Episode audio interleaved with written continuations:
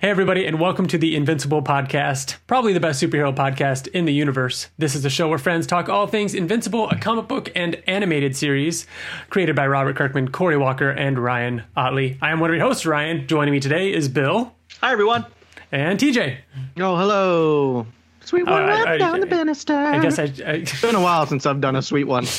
Had to sneak that in there. Something that's down right. The banister? What was that? I don't ask questions. Have you not seen the commercials yet? No, dude, I don't see. No, you keep sending it and we don't watch it. Oh my gosh. Right. Oh man. We go by many names. Not only are we the Oblivion Song podcast, which is out now. You should be catching up on Oblivion Song because we've got new episodes of that show out as it hurdles went towards its finale with 5 issues left. But we're also Circle Guy News, but we'll bring that up a little bit later. If you want to email us to be a part of the show, you can email us at theinvinciblepodcast@gmail.com. You can find us on Twitter, Facebook, YouTube, Spotify, theinvinciblepodcast.com, all that good stuff. We are a spoiler-filled podcast. If you have just gotten into Invincible, if you were introduced to the show or you just started reading the comic, just want to put that out there because there's still a lot of new readers out there, and we don't want to spoil it for you. So just right here, front and center, we do spoil both the show and the comic. So be aware. But check out our new reader episodes if you're starting the comic and you want to read along with someone who's never read it before. Other than that, guys, how have you been? I've been good. I broke my thumb in my hand. So I feel like that's been a common thing that we bring up at the top of the show, how you started skateboarding. Yeah, and this is how it ended. Yeah. So, not ended. No, it's just a minor injury. So, yeah. But that's what I've been up to. Man. TJ, how's work going? It's work. We got a bi-annually, is that how that works? 2 times a year we shut down for a week, and that's coming up. So I'm kind of looking forward to that for like a kind of a mini vacation. That's in 2 weeks, right? What? That's in 2 weeks, right? Yes. That's cool. We have a video that we should film sometime soon that we've been wanting to do for the podcast. We've talked about it, but the idea came out right before COVID, and we just obviously haven't been able to do it. So maybe we'll get some stuff done, especially while TJ's on vacation, and I might have some more time off coming up, and we'll see. Sweet. Oliver climbed up too high, and now he's scared to get down, so now I have to go and let him down. Go ahead. Like climbed up a curtain? Or like... Is latched onto the ceiling? Yeah, he's just going to... I'm going to start off with our Invincible news. Pretty light this episode, but still some things worth bringing up. Obviously, Maven over on YouTube, the animation studio that helped out with Invincible, has been putting up more videos of the, kind of before and after the key animation. There's also Skybound X starting, which will be starting the week this episode goes live. So I think the first issue is July 7th. Really looking forward to those. I know the third one, is it? Skybound X number 3, I believe. Anyways, it's Science Dog. We're continuing the Oblivion Song issue 25 cliffhanger of Science Dog. More Corey Walker. Very excited to read that. I feel like, we've been following this character for so long.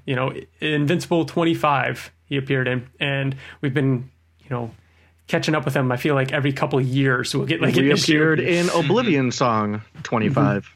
That's right. So excited for that, as well as the Ryan Ottley Walking Dead alternate universe type thing. So of course, great to see more Ryan Ottley as well. But speaking of Science Dog, I wanted to give a shout out to @DanVersDan1 over on Twitter, because he did something incredible since we had the last done an episode. And so if you go check out his Twitter page, Bill, you just saw it recently for the first time. How far down did you have to scroll when you went to his Twitter page? Like 2 thumb scrolls, not even. Like yeah. It was a pinned tweet, I think. But yeah, you showed me, and I like was fucking shocked. Like I think the word that I used to describe it was, I was like, holy shit, this is quality. Like it's like legit. Like it is a legit digital comic. It's fucking awesome. So he made a it's like some 9-10 page Science Dog comic book about like the origin of Science Dog. It's great. It's like really, really good. I loved it. Actually first popped up on, I believe, the InvinciFans page, which I think is InvinciPals now. I think they changed it. And then Murad, who reached out to us before, actually sent it to us on Facebook. So, yeah, it's really cool. The art, I mean, he did everything. It's awesome. It's great. It's great. Incredible. It's fucking incredible. Like I'm astounded. It's awesome. I feel like we're so high on it. We probably should have read it right before and actually like talked about it more, but this is already going to be a long episode, but go check it out, read it. And we're excited to talk more Science Dog next time. Cause yeah, we'll talk about Science Dog and Skybound X next episode. Cool. The last thing we want to bring up before getting to our main topic here is Radiant Black issue 5. Little surprise in there. So The Secret is out. That was a fun little surprise that, you know, we got to, you know, work with Kyle Higgins and, you know, appear inside the comic book and work with him on writing the dialogue for our alternate universe counterparts. Our debuts, first appearances. Yes. And you can use the word work very loosely because it was a lot of fun, like collaboration. We're just like chatting. Basically. Yeah. Yeah, it was.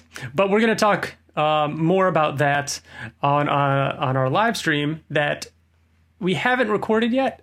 But when this episode goes live, we've already recorded it. So we're hoping to have that over on our YouTube page. Go check that out. That is a live stream with Kyle Higgins where we talk presumably all about, you know, how that happened and what it was like. Yeah. So that'll be really fun.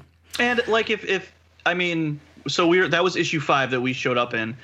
Yeah. Everybody that listens to our podcast should probably already be reading Radiant Black. But if you're not, don't start there. Like, go back, start reading it at issue 1 and catch up. Yeah, it was great. Another thing worth mentioning is we got to see, and it's been publicly revealed, the second printing for that issue that we appear in. And it's an homage to the Invincible Flying at Conquest page that Ryan Ottley drew during the Conquest fight. And it's perfect. I mean, the rubble turning into ice, like, it's awesome how the amount of detail and the homage, like Marcelo did such a fucking awesome job. Marcelo Costa. Yeah. He's awesome. It's great. So more on that if you guys want to hear about it over on our YouTube page. But obviously, shout out to Kyle and the whole Radiant Black team for that. That was such a surreal experience, and it's been a lot of fun, kind of surprising a lot of our listeners with that and seeing people's reactions to having no idea. Which, by the way, shout out to the Radiant Black podcast. Holy crap! Like they said some really, really wonderful things, and you know they have been putting on a really great show. So if you're reading Radiant Black, go check out their show as well. They've been doing a great job. Check them out. Check out their Discord or the Radiant Black Discord. Where if you're a fan already in Black, it's the perfect place to go to chat with other fans. Yeah, right. and it's just on that again lately. Like, yeah, it was very humbling for them to, you know, mention us and what they had talked about us. But like their show in general kind of makes me jealous that they get a new comic to review and like the theories and everything. And they do such an awesome. Yeah, I miss it. It's like, and I'm hungry for it. And the way that they discuss the comic and go through like, you know, page by page, I love it. I love the format that they do, and it makes me kind of be like, man, I wish we fucking did it like that. We did do that. Yeah, I know, but it's just great going back and like and listening to a new podcast. Yeah. That kind of makes me reminisce about like how exciting it was. So yeah, give them a listen. The Radiant Black podcast too. Like get out of ground floor. Now's the time to do it. Yeah, it's good stuff, man. Now, before we get to our main topic, we do have a handful of listener letters that I'd like to go over. I'll kick it off with one from Jacob Goodhart.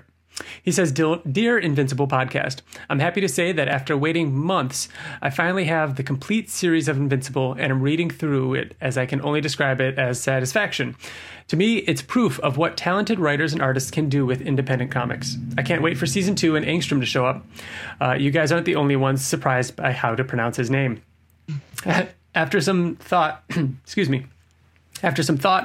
think I have the perfect casting for Thrag in my head with Ron Perlman.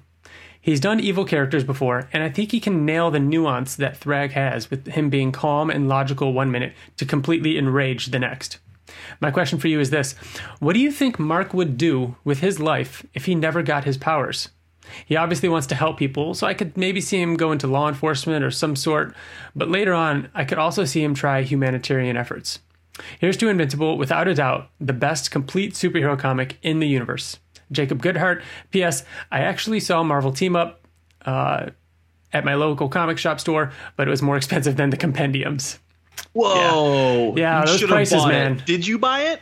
The prices are a little outrageous right now, which, you know, spiked. Yeah, that's what happens. What do you guys think Mark would do had he not gotten his powers? He was in high school working at Burger Mart.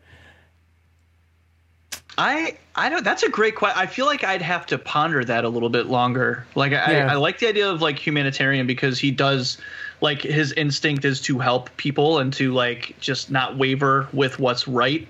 Mm-hmm. His dad is still like a superhero, though.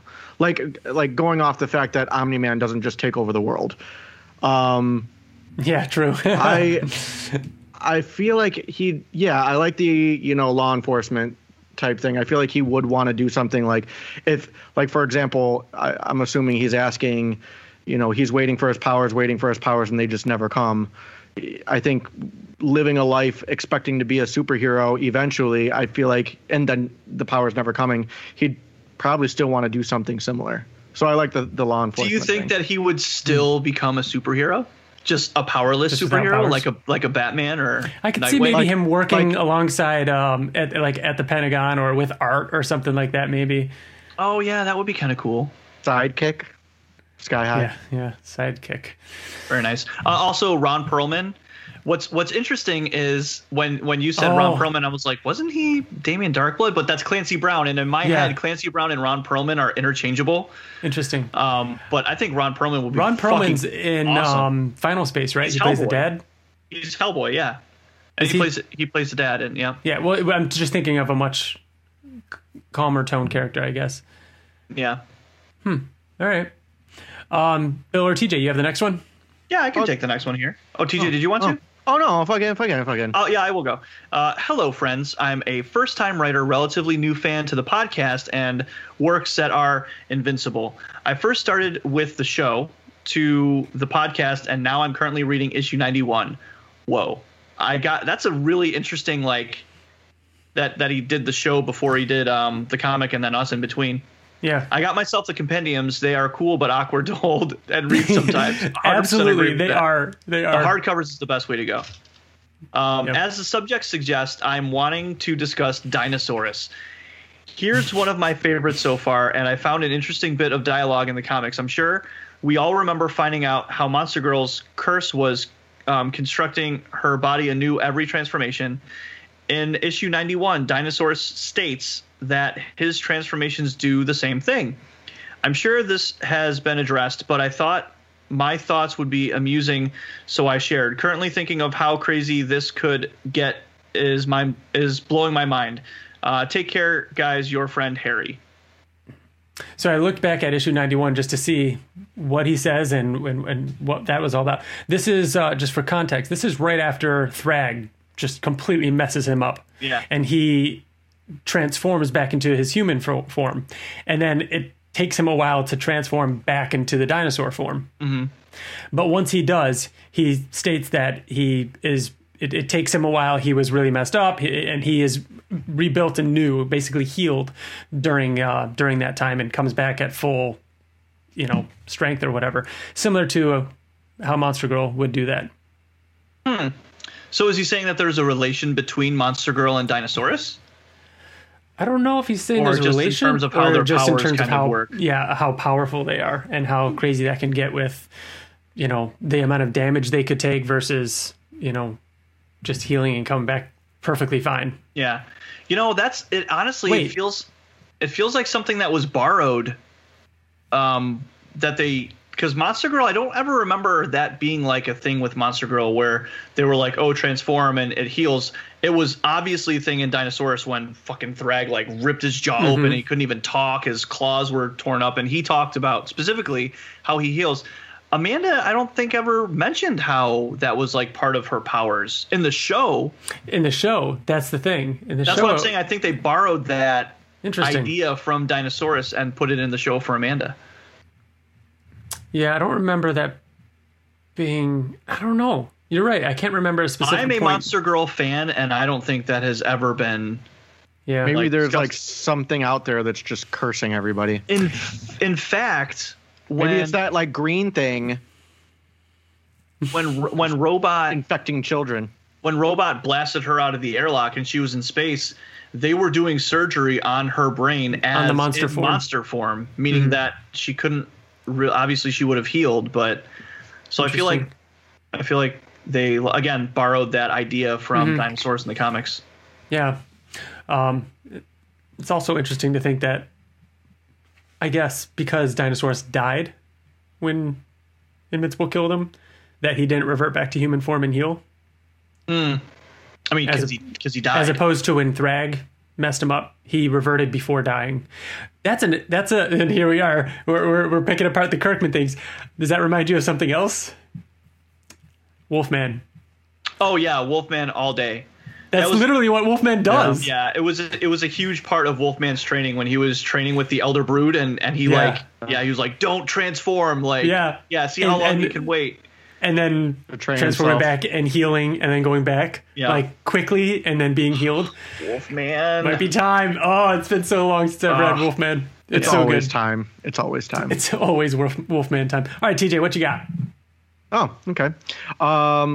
We got one from Rajarshi Das, which I'm probably butchering that, but if that's his real name, Rajarshi Das, that's a fucking badass name. Like, don't fuck with Rajarshi Das. Damn it. See, now you messed it up. Damn. Well, edit. The Invincible podcast. I watched the Invincible show and was inspired to read the full Invincible comic, and I loved it. It was a huge emotional roller coaster. However, now that I'm finished reading all three compendiums, I'm eager for even more Invincible content. I haven't read many comics before this. Then I discovered your podcast and immediately became a fan of it. You really do a great job. Could you please tell me any other comics like Invincible, excluding the spin-offs and tie-ins, any other resources for Invincible stuff like merch, other superhero books, etc.? Basically, more Invincible or related content. Eagerly awaiting your response.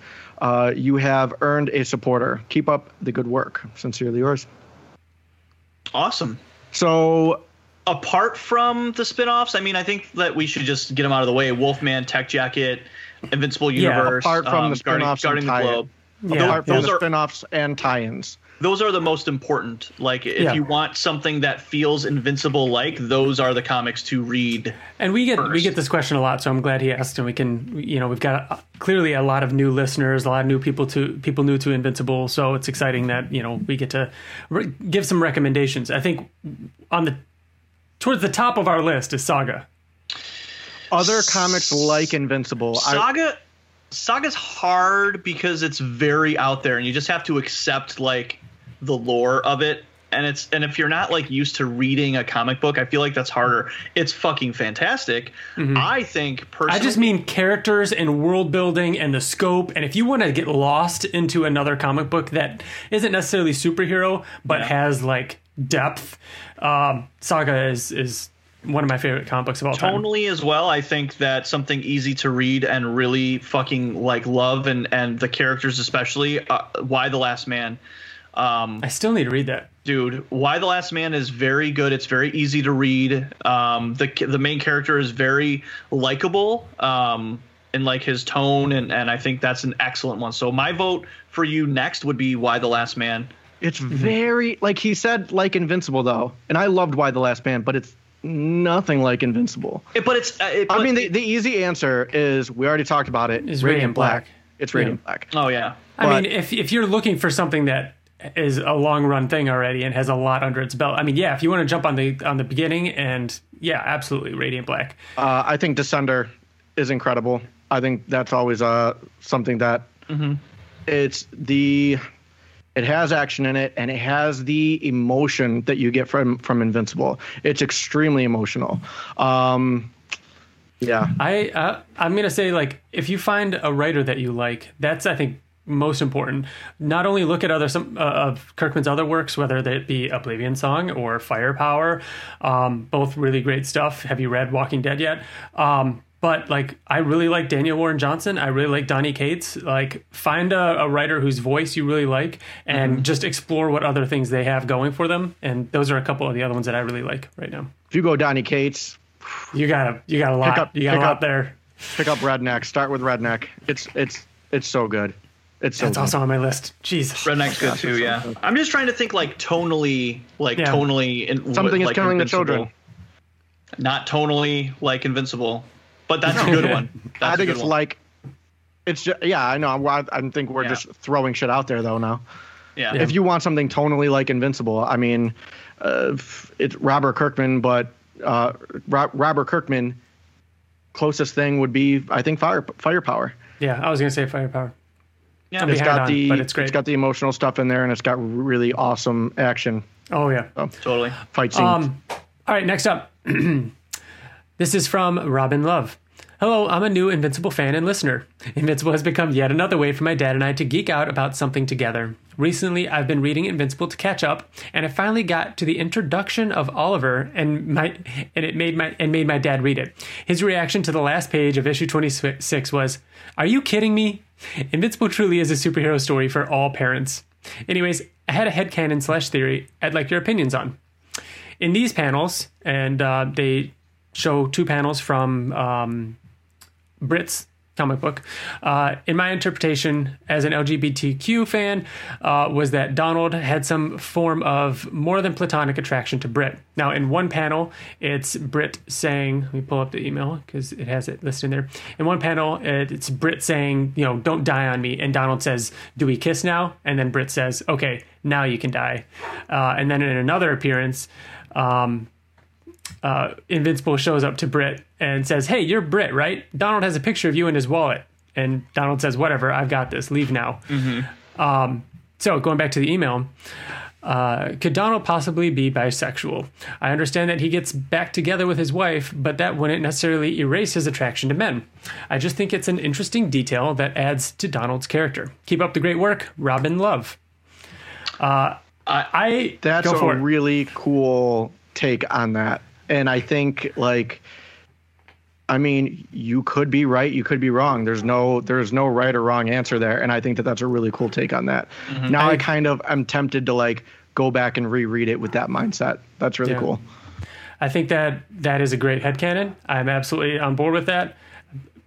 Part of me feels like it was just mid-2000s humor that they thought was funny, like some of the other stuff that didn't age well in Invincible.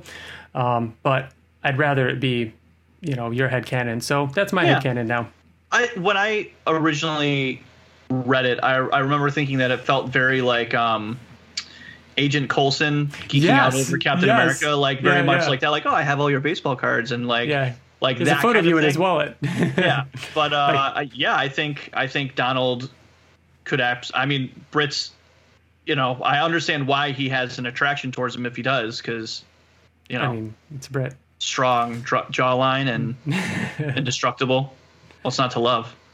That's right. All right, Bill, you're up next. Yeah, I'll go next here. So I have one from Sammy.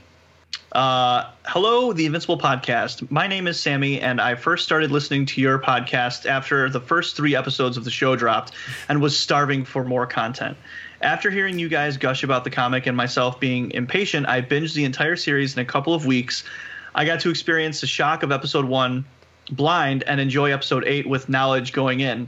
Interesting. That's awesome. So many different like time interpretations. Like, time frames. Yeah. The only downside is every other superhero story feels less interesting now. Truth. The first Conquest fight was by far the craziest experience I had reading a comic. Reading the comic digitally, I would only see single panels at a time. I was frightened to progress each panel. I added the added element of Eve being involved made my tenseness skyrocket. My question for you guys is, what moment in the series made you pause or made you nervous to continue, if any did. Second place would also be Robot ripping off Eve's leg and killing Cecil. The shows are amazing, and I'm glad I found this amazing series that had been hidden from me for so long. Regards, Sammy. In terms of like shock element, oh god, there's so many. Go for it. When I feel like I was in disbelief, and TJ, I know you were, when Angstrom was decapitated by Robot. Like, yes, that, dude. That entire part. Yes. And forward. That into Robot just going through all the heroes. Yeah. Reading month to month during that, and like even the page to page, it's like you're anticipating the next issue so badly, and a month goes by, you finally get it, and then you don't want to turn the page. It was crazy. There were just parts, and I read them digitally too. Like, that's, I think I was definitely reading 100% digital by then, and I love going panel to panel because you're shocked every time, not just page turns. Yeah. But yeah, that, like, when he was just going through and killing like all of the Guardians and all the heroes, you're like, and he would be having a conversation with one of them. You're like, oh my god, is this it? Is this, are they gonna fucking die? And 90% was yes, but that was mine. TJ, what about you? Oddly enough, the first thing that came to mind was Invincible killing, in quotes, Angstrom the first time at the end of issue. Yeah. At the end of issue 33, I believe. Yeah. 'Cause just like, especially back then, knowing what superheroes killing people actually meant, like it doesn't happen. You know, and for him to have done that was shocking to me the first time I read it. Yeah. Yeah. When we read that, geez, now I'm, oh my god, has it been 20 years? No. The comic's been out since we've read Invincible. I mean, wasn't it shortly after? It was after high school, dude. Shortly after high school, though. I started reading it in 2008. 2008? Yep. Yeah. 2008 was when I started reading it. Okay. So for us, it would have been 2010, maybe. So, oh no, we read it like the same year he did. He just read it first. I didn't. TJ really pestered me about it forever. Yeah, you guys. I was the last to read Invincible out of the three of us. Either way, it's been a long time, and the violence and superhero thing was not a common thing. So yeah, TJ, that was shocking at the time. That was very shocking at the time. Yeah, especially consequences. Like, yeah, there was no way that guy was coming back. Like, and he was a main staple and Invincible for a long time. And to like have that happen. The same thing Kirkman did with Rick when he got his hand cut off. I was like, how the fuck did he just do that? Like, yeah, this is the main character, and he mutilated him. Mm-hmm. Yeah. Yep. All right, TJ, you got one? Yes. Oliver from Liverpool, England. Oi. Oh, oi. Oi. He says, oi. Hello, mate. No. Put another shrimp on the bobby. That's something. There's something there. Yeah, maybe.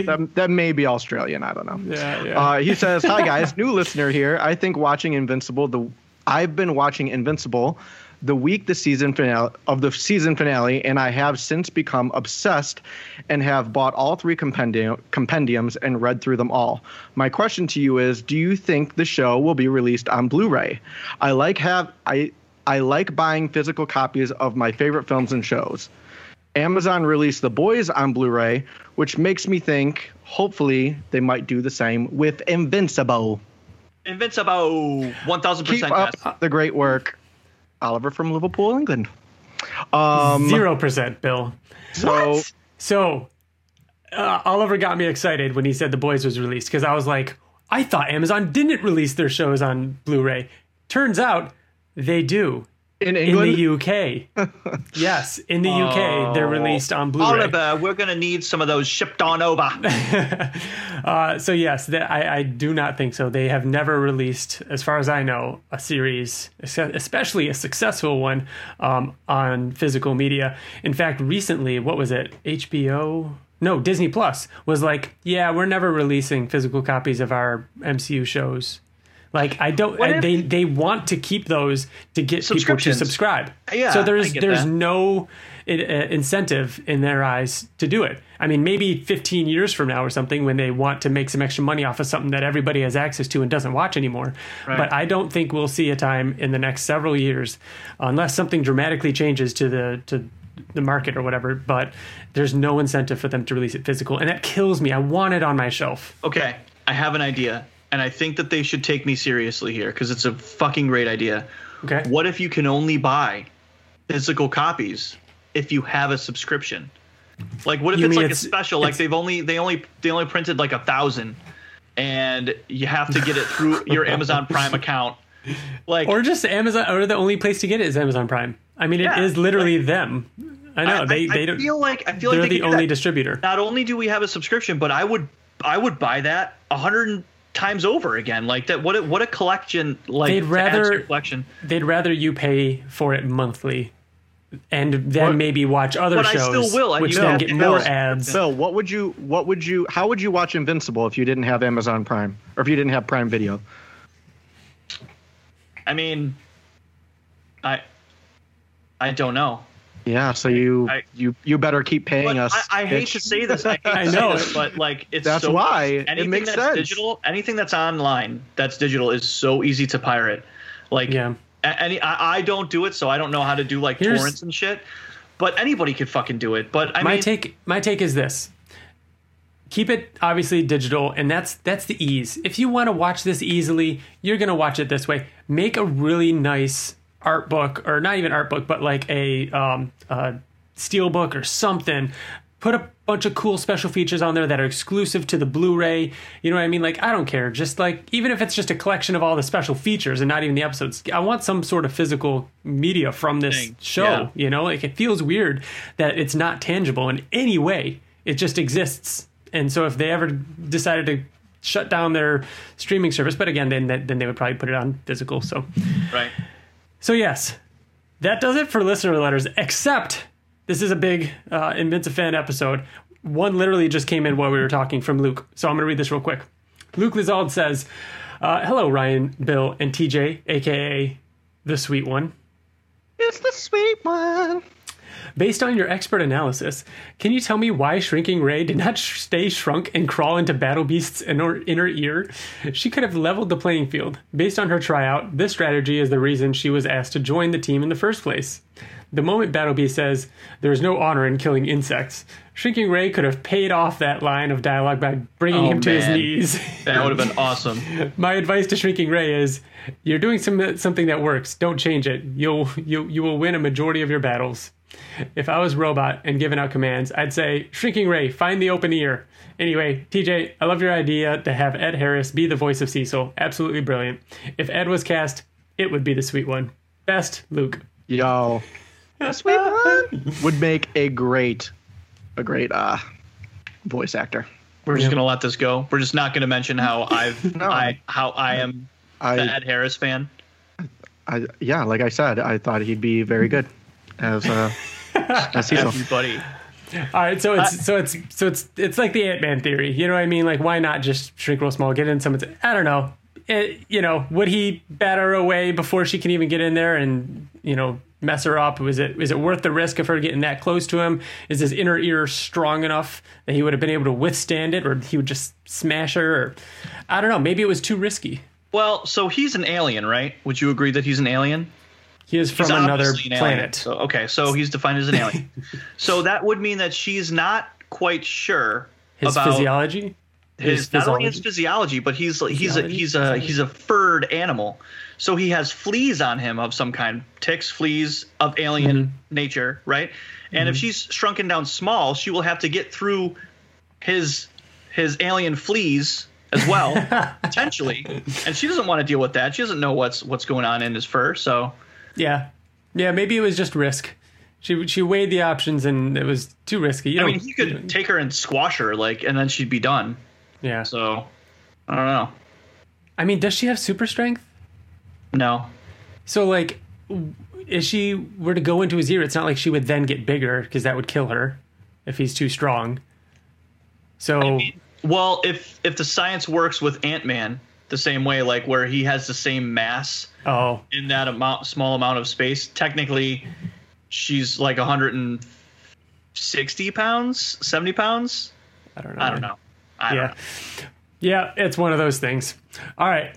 We are now going to go to our main topic of the show, which is a chat, a few chats with some Invincible fans. Now, ever since the show was announced, and especially during the lead up to the end of the comic, we were doing things where we had what we called fan spotlights, where we had Invincible fans from around the world come onto the show, give us their thoughts on the comic book and their predictions for the end of the series and their hopes for, I don't know, maybe an animated series in the future. And then later when we knew the animated series was coming out, talking to Invincible fans was always exciting to hear what they wanted to see most and what they were looking forward to and hopes and dreams. And since the show has come out, we haven't gotten a chance to catch up with a lot of those listeners and a lot of those Invincible fans. That shit was, that was back in the day. Yeah, man. Yeah, man.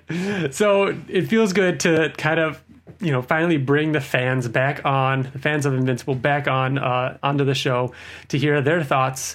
The community is so important to us, and we hope you guys are, you know, enjoy these chats as well. We also wanted to do something a little different. We wanted to shake up the dynamic a little bit.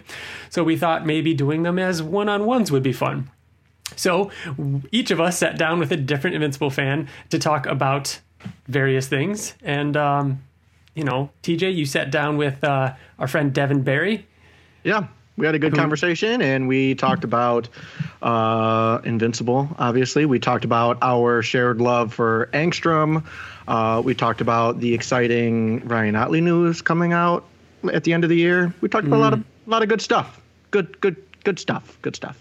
Yeah, it's a good thing, you know, you almost didn't get to talk about the Ryan Ottley stuff because for some reason the recording stopped. I don't know why. Yeah, so we were going to do like one-on-ones, but then we found out, not going to get into all that crap, but it was easier just to record the way the three of us do, which Ryan records it through his computer, so in the system that he has on his computer. So Ryan was recording, but he wasn't there, like while Devin and I were talking. Wasn't there to see the warnings. And then literally Devin and I like said goodbye, and then we continued to talk after we said goodbye to, you know, the podcast.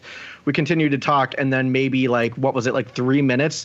Yeah. Ryan, you just like, your computer just disappeared, and it's because your computer died. Yeah. So we just barely finished. Oof. Luckily. That was close. God. It was close. I spoke with Vince from Let's Talk Invincible over on Twitter. We had a great chat, and she always has some awesome perspective into the relationships of a lot of these characters that she's, you know, so passionate about. So it was awesome getting to talk with her about that. And again, you know, when it comes to these characters, you know, dreaming about what's going to happen with the potential for a new series where maybe we see Tara or Marky. It was just a fun chat with her. And Bill, you just earlier before we started this recording, you got to sit down with Wyatt Lane. Yeah, the Wyatt Lane. So we talked a lot about his fame. I was a little starstruck with the time that I spent with him. So yeah. No, it was great talking to Wyatt. I mean, Wyatt's a big contributor to literally everything that we do. Like he's fourth chair. Like he honestly really is. So it was just great to talk to him about it, since we haven't had a chance to, you know. And I mean, we talked to him live, like as it was happening, you know, he'd message Ryan and you know, it's like via Twitter. So it was nice to finally just sit down and like be like, bro, like, you know. So yeah, it was fun. But I'm also very excited because I haven't listened to either of your interviews. You guys haven't listened to the other two interviews. Like, it's kind of cool that we get to listen to an episode of the Invincible podcast that we have never. We haven't heard a big portion of it. Yeah. Yep. So we're looking forward to it. So those three one-on-ones are coming up right now, back to back, and then we'll be back at the end to outro the episode. And if they're, like I said, obviously this episode's a little long. There'll be some timestamps and some, you know, time codes in the description if you'd like to take your time listening through them or listen to them and spread them out and you know, bounce around. All right. Bye. All right. And we're here. Boom. We're doing the damn thing. I'm here with Devin Berry. What's up, buddy? How you doing? I'm good, man. How have you been? I have been good. It's been a while. Yeah, it's been a rough couple years now. So getting back into the swing of things finally. So hopefully we can see each other at a con again soon. That'd be great. Yeah, dude, I am itching to get back to the cons, to be honest. So speaking of which, you and I, we met through Invincible. You or me and Ryan met you through Invincible. You were a listener of the podcast, and we met at a con. Ryan and I went up to Boston Comic-Con 4 years ago in 2017. Has it been that long? It has. Oh my goodness. We were only a year into the podcast at that time. It's crazy to think back. Like, I know the comic was still going on. The comic was. Oh my goodness. It's been a while. That was a great time. We saw Ottley there. Yep. We got a bunch of great commissions, and we actually did an interview with you back then and had you on the podcast once before.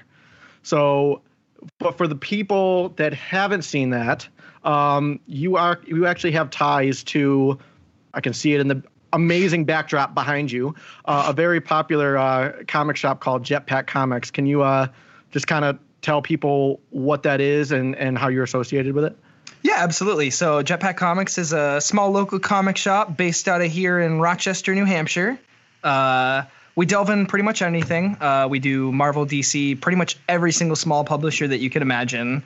Yeah, I mean, we do tons of stuff, online sales, tons of stuff, in-store sales. I mean, as far as smaller comic shops go, we're definitely one of the more well-known ones for sure. But yeah, it's honestly just a blast working here. I mean, my coworkers are great. The shop owner here is wonderful. Yeah, we're small in size, but big in heart, you know, so... Yeah, I feel like Jetpack has a really awesome like social media presence too. Like they're everywhere they need to be on Twitter. So definitely follow Jetpack Comics. Yes, yeah, it's at Jetpack Comics at Twitter. You can find us on Facebook, Instagram. We have Snapchat. We got it all. So yeah, find us. You guys tend to get a lot of really good like comic book celebrities there too, which is really cool. Yeah, we've had. I mean, just in the last 10 years alone, we've had Mark Millar, we've had Steve Levine, Rich Woodall, who's a local artist that comes here all the time. He's just did an exclusive cover for the new Masters of the Universe book that's coming out, and nice. It's stunning, very stunning cover. So if you haven't looked at that, look at that. Yeah. Cool. So it's just us. Yeah. The guys aren't here. It's just you and me. So we can talk shit about Bill the entire time. But before we get to that... Invincible season 1. What are your thoughts? And I'm excited to know because I'm excited to like catch up because we haven't gotten a chance to talk about it. Yeah, we haven't. I mean, you know me. I'm not. I feel like you're the same way. I'm not much of a typer. Like I'd rather this. You know, this is what I got going on. But yeah. Wow. I mean, I actually have a story about the first 3 episodes, if you wouldn't mind me. Oh shit. So like I said, I'm kind of in between places right now, and. So when the first 3 episodes dropped, the internet at my current apartment, it like wasn't working. It was down. And I like rushed home to go watch it, and it was down. And I was like pulling my hair out, cursing and screaming at the gods, just like, are you kidding me? Out of all nights like the internet gives out tonight. So I drove my ass all the way to the local McDonald's with my laptop here, and I connected to the Wi-Fi, and I watched the first 3 episodes cuddled up in my car with a blanket, watching the first 3 episodes on my laptop. So that is truly diehard. That's awesome. I did it. Hey, but yeah, sweet. So I mean, from the first episode, I mean, like the last 10 minutes of the first episode, I mean, just grabbing. I mean, and that's what you hear everybody say. My thoughts, I mean, there's so much to unpack here. So I guess pick out a favorite episode maybe. Sure. It would probably either have to be the last episode, of course, or I really like the Titan episode. What was that, 6? 5? Five or six. I don't know, dude. Like you would think I would do a podcast about this, but but yeah, the Titan episode was incredible. Yeah, I mean, Battle Beast, all of that was just the whole dynamic of Titan and Invincible and like the going the back and forth, like showing like poverty versus, you know, high class for, or middle class rather, just like everything that episode unpacked was like just wow, like wow. I mean, from the opening scene with Titan, like just that brutal violence, is great. I mean, the use of the music "Make Way for the King" was just so perfect. I mean, you can definitely tell that every aspect of the show was cared for, like very hands-on, everybody putting their opinions in and like, how are we going to make this work the best way that we can? And it shows. They did a great job. So yeah, it all came together perfectly. Mm-hmm. And like you guys always say on the podcast, like us people who have read the comics for years, we were still on the edge of our seat, you know, like what's going to happen? I mean, like with episode 7, like with Eve, like we thought like Eve might be there when him and Omni-Man had that interaction. We're we're experiencing the story for the first time, even though we've read it countless times, you know what I mean? So that was the best part of it too. Like even Kirkman, when he was on the show, he said that we wrote this comic for fans of the comic that have read it. So there's always that back and forth of, should I read the comic? I don't want to ruin it.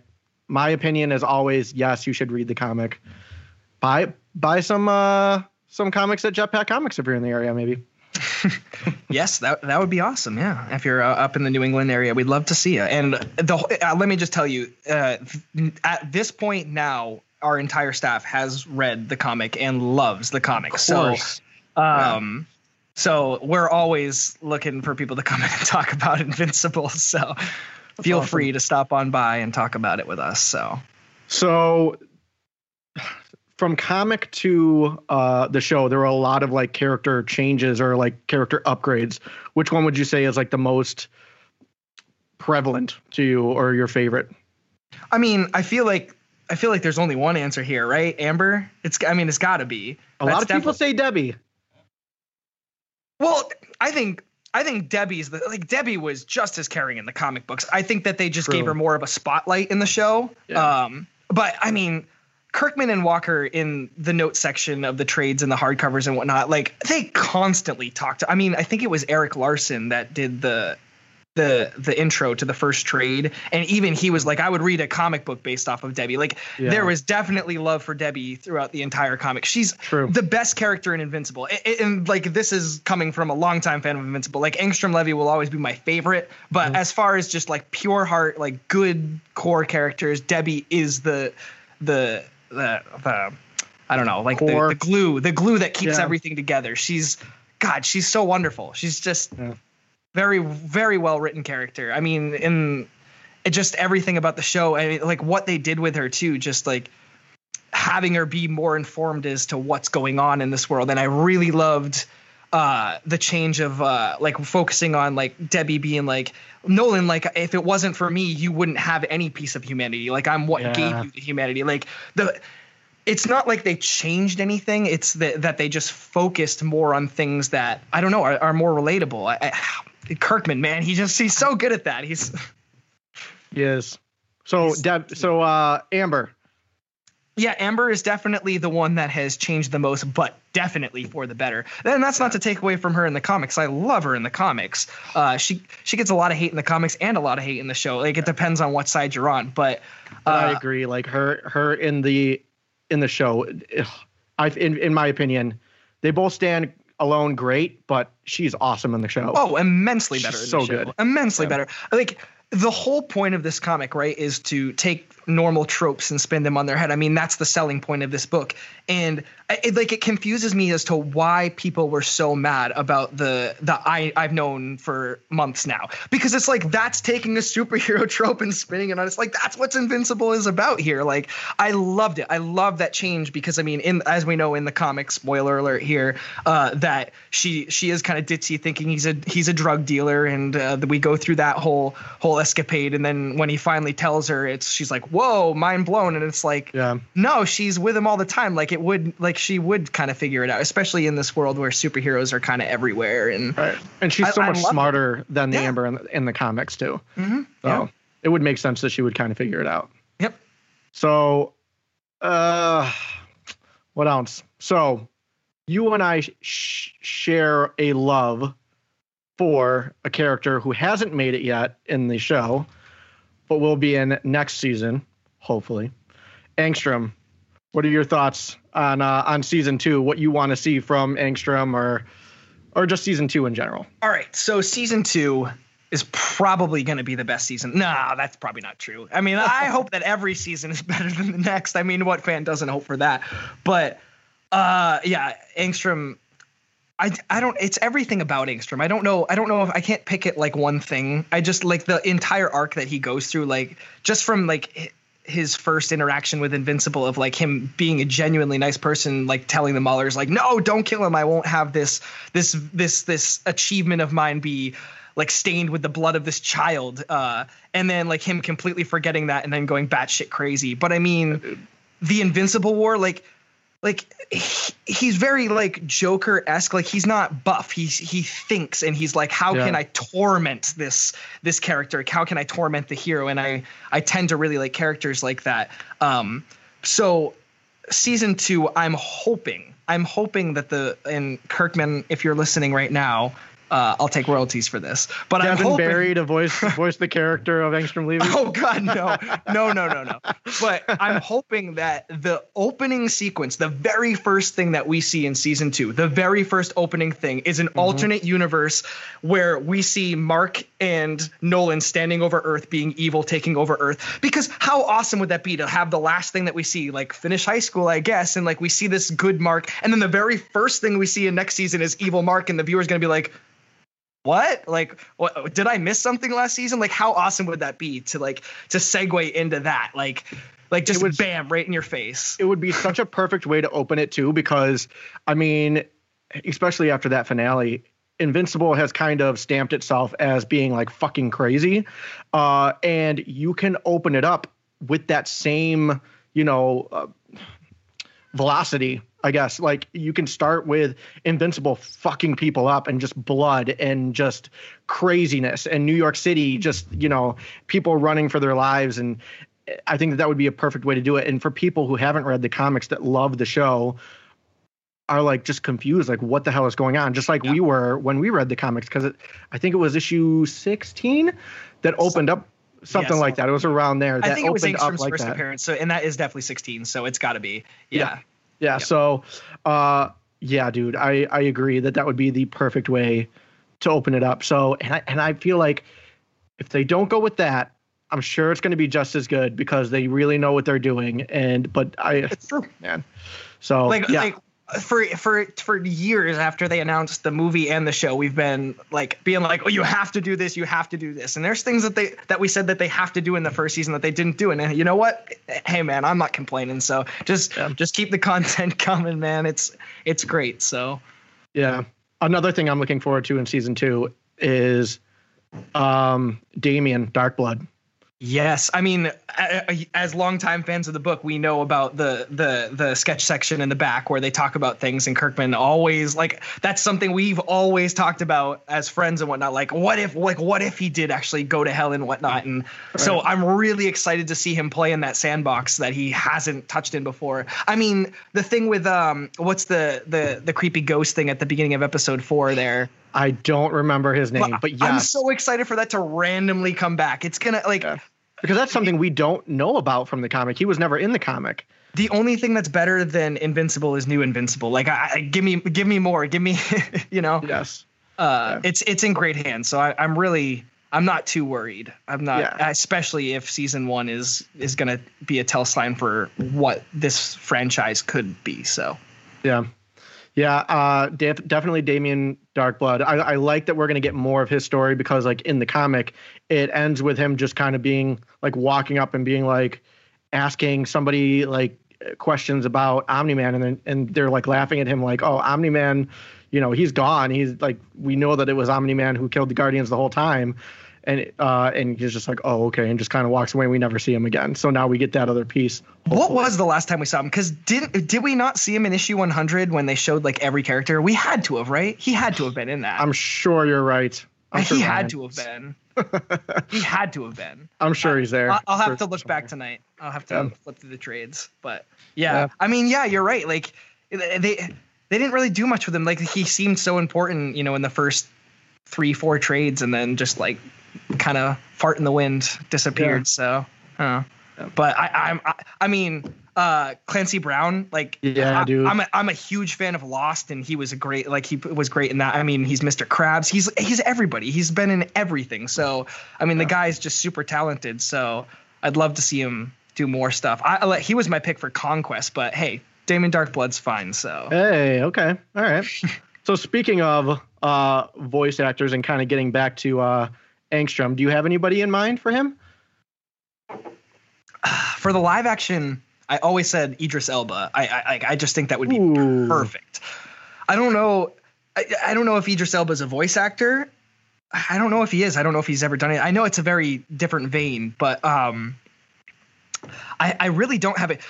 Is it Jeffrey Wright, the guy who's in Boardwalk Empire? Yep. Yeah. Yeah. Westworld. Yep. Yeah. He's like, just what a great voice, like very monotone, baritone, you know, that kind of, I think he would be great. He would be awesome.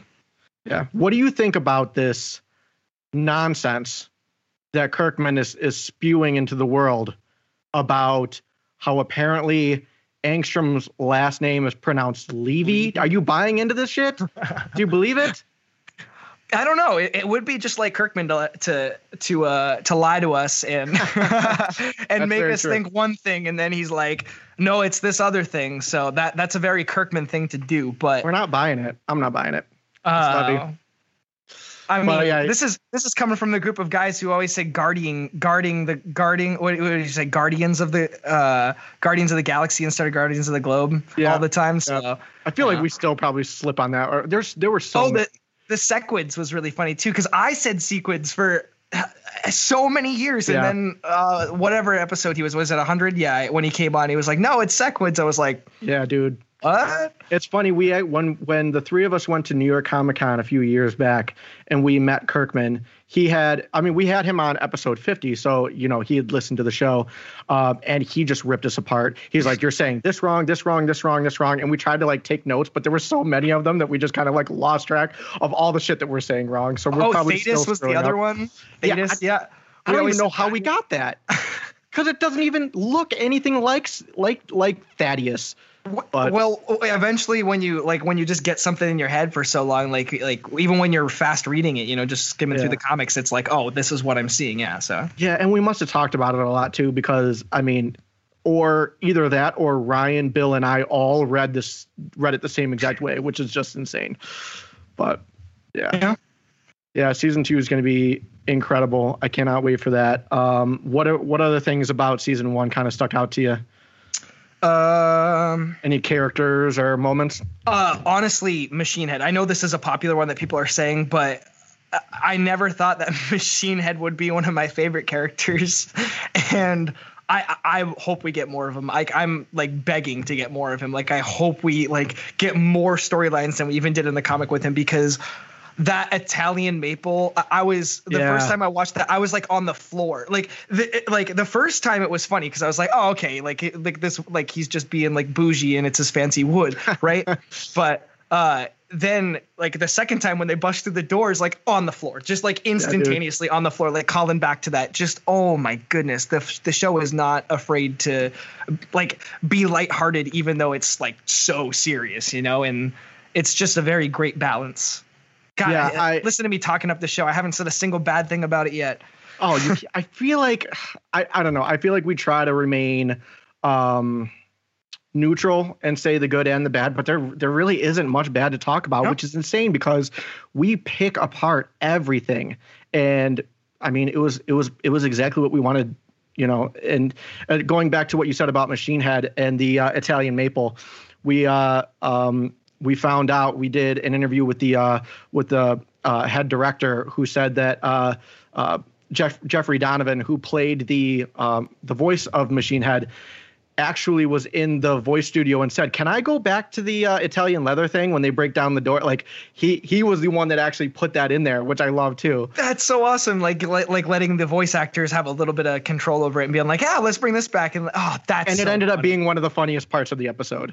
Like, honestly, one of the funniest landing jokes in the season. I think I was on the floor. Like I said, it was so funny. Like when they busted through the door, instantaneously, just like this biggest smile on my face. And it's little stuff like that, yeah, you know, just gets peppered in. It makes it so great. I mean, that's what made the comic great. Just the little things that you see in the background and I'm glad that, I wasn't really worried with, you know, the three creators coming back to, you know, be hands on with it. So it's just very much in their personality to, you know, pepper that kind of stuff in. So, and I'm just glad it hasn't gone away. It was a great season. So, yeah. And I mean, like us, you have been a diehard Invincible fan for years before the show came out.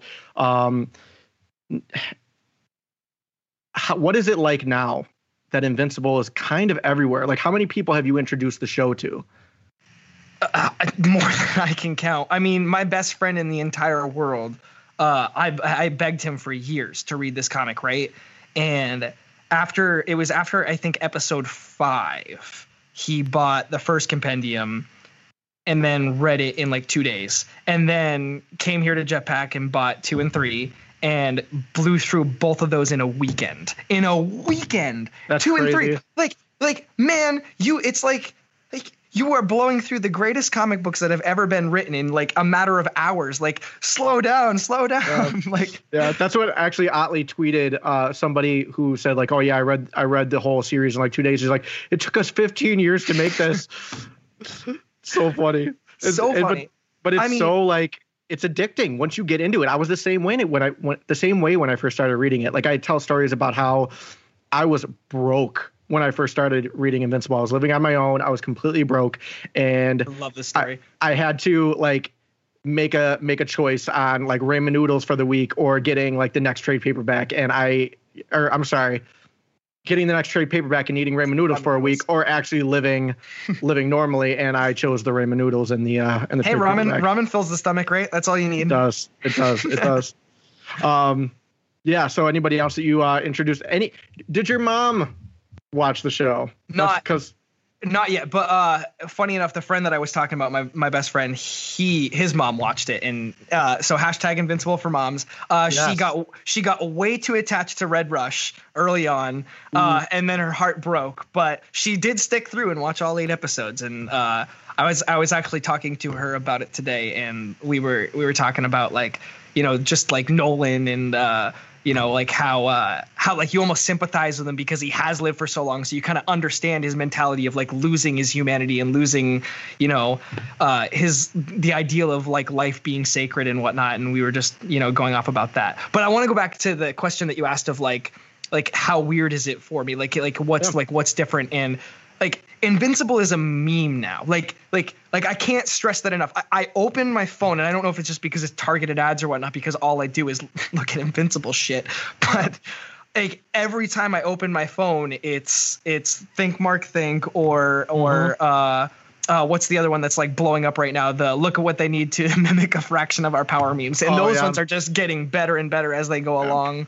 But I can't scroll through my phone even 60 seconds without hitting up an Invincible meme. And it's, I mean, like when we think about the comic book as like long diehard fans, right? Like what's like one of the things that we like instantly come to, it's the Think Mark after what would you have after 500 years line. And like that huge impactful moment that we have loved for so many years is a meme. And like, it's just completely weird to me. Because it was that impactful moment, and they captured it so perfectly. Like, I even tell the story about when I watched it, I know that line so well. And even then I was like choking up, you know what I mean? It's the way that Steven, oh my God. Like, can we just like praise be to Steven UN? Holy fucking shit. But oh my goodness. Like, I don't know like what he was doing. I think you guys even talked about this, but I don't know what he was doing, if he was gargling water or something like that, but like his tears in my eyes. Like I was like, so powerful. I never. Never thought that we would ever see that on screen, you know? And it's I mean, a great time to be an Invincible fan. They went to some dark places, even for like Amazon Prime, even for it being like a subscription service. Like, it got pretty dark, especially in the finale. So, yep. And I mean, that's what Invincible is, though. That's why, I mean, honestly, it even got darker than the comic. Yep. I mean, the train scene was an addition, and it was the biggest scene in probably the series. It's the one that's most talked about, I feel. Yeah. Yeah, I mean, that's whenever you go on Invincifans or Twitter, it's literally just people commenting under posts like, what about the train scene, or making subway jokes. And so, yeah, I would say, yeah, you're probably right there. Yeah, I mean, it is that question of like, did they go too far? I don't know, because like they've done some pretty intense stuff with characters before and still redeem them. So I still think that Nolan can be redeemed. But it's funny because I just listened to your interview with Jeff Allen this morning. It was great, by the way. But you guys, I remember you guys talking about it this morning about, well, you recorded it 2 weeks ago or 3 weeks ago, whatever it was, but I listened to it this morning. I want it to be fresh in my head. So okay. I listened to it, and as long as you listen to it. Oh, I listen to every episode, so you don't have to worry about that. I do get around to it. But yeah, so when you guys were talking about, you know, like can he be redeemed? Did it go too far? You know, I love that conversation. Like that's probably the number one thing talked about, like in the store for people who have read the comic book. You know, it's people are not shying away from like, how are they going to redeem Nolan after this? I mean, like, whenever I think about like, how are they going to redeem Nolan? Like whatever, like what plays in my head is that scene of him like after the subway crashes, and then he like just like lands on that person, like reaching for his daughter, and like I'm like how are they going to do that? But that's the part I always think about is that moment. Yeah, so brutal. Yep. But I mean, I'm sure it'll happen. I mean, I kind of like the fact that, I mean, I'm kind of hoping for a little controversy. Like I want fans who haven't read the comic to be like, no, I can't forgive him. I don't want to forgive him. And I want that.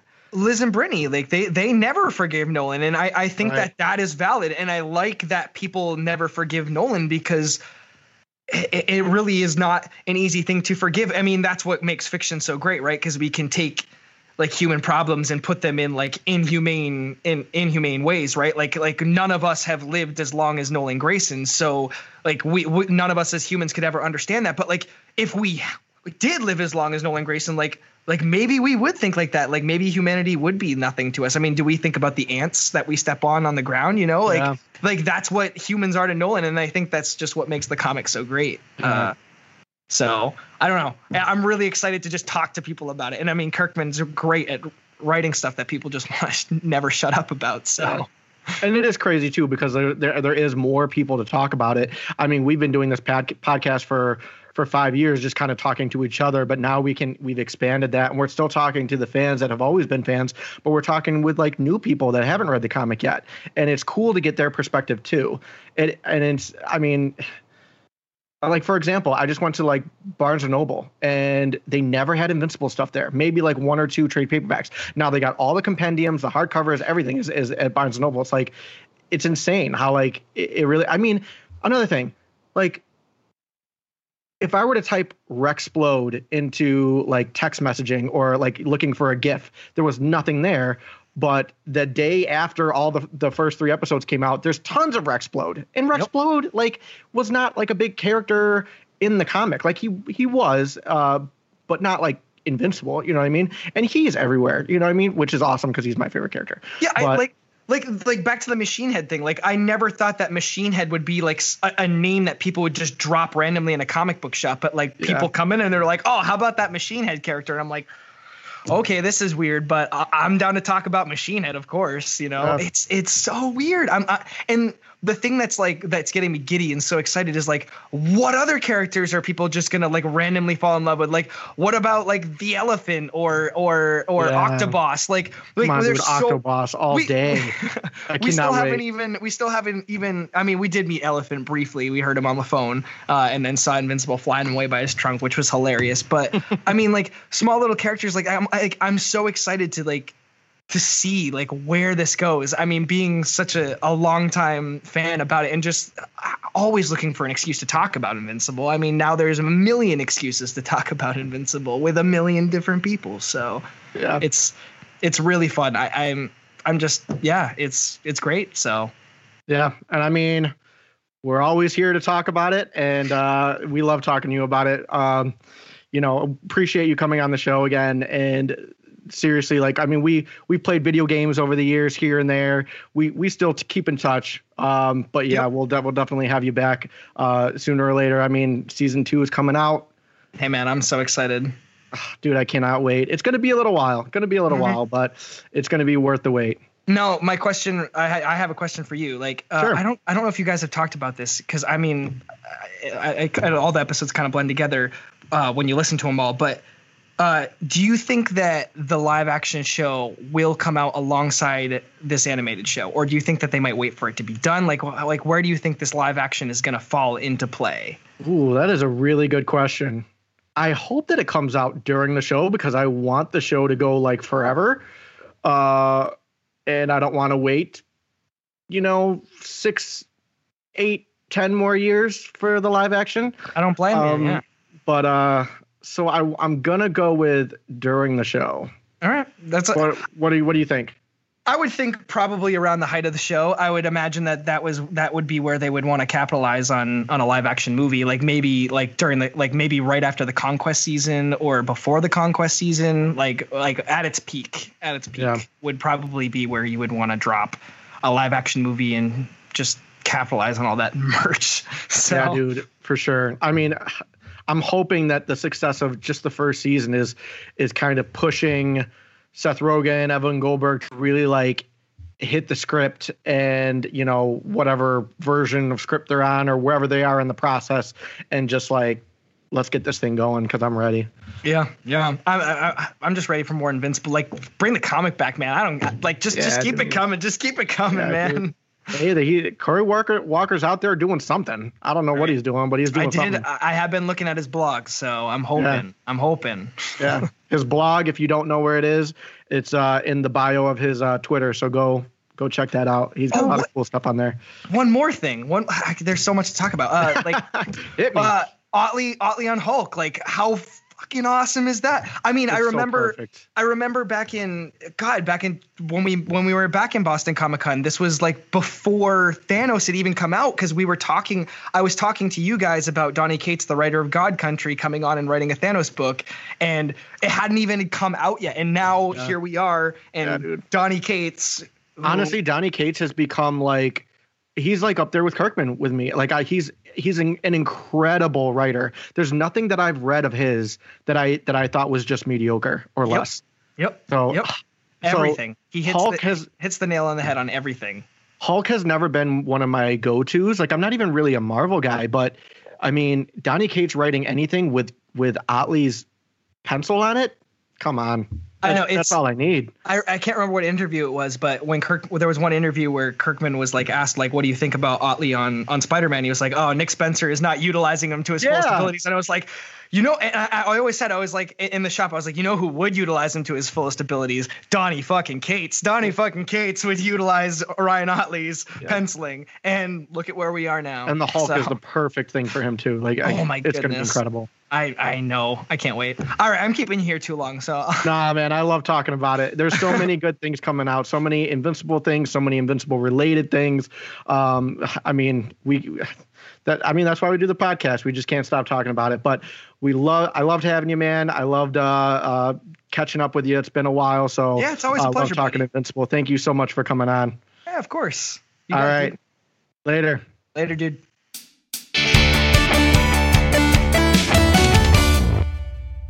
Hey everybody, I'm here with Vince from Let's Talk Invincible over on Twitter. How are you doing? I'm doing good. It's been a while since someone called me Let's Talk Invincible, but... I mean, well, wait. Yeah, it's Invincible Inc. So it's still Let's Talk. That's all I do. So, how long did it take for you to shovel out your driveway this morning? Oh my God. Okay. It was snowing there, like what, last week? It was like a week before June, and it was not a little bit of snow either. I was pissed off. I was so mad. It's crazy because I think of us as, like Buffalo, New York area, like an area that is known for getting a good amount of snow and for being cold and all that kind of stuff. And it's like you know, June, and you're posting pictures of a couple feet of snow outside your window, and I can't believe it. Like, you're crazy. No, I hate it. I hate it so much. Oh my gosh. So we were just talking before we started, and we were talking a little bit about people's reactions to Invincible for the first time, for watching the show.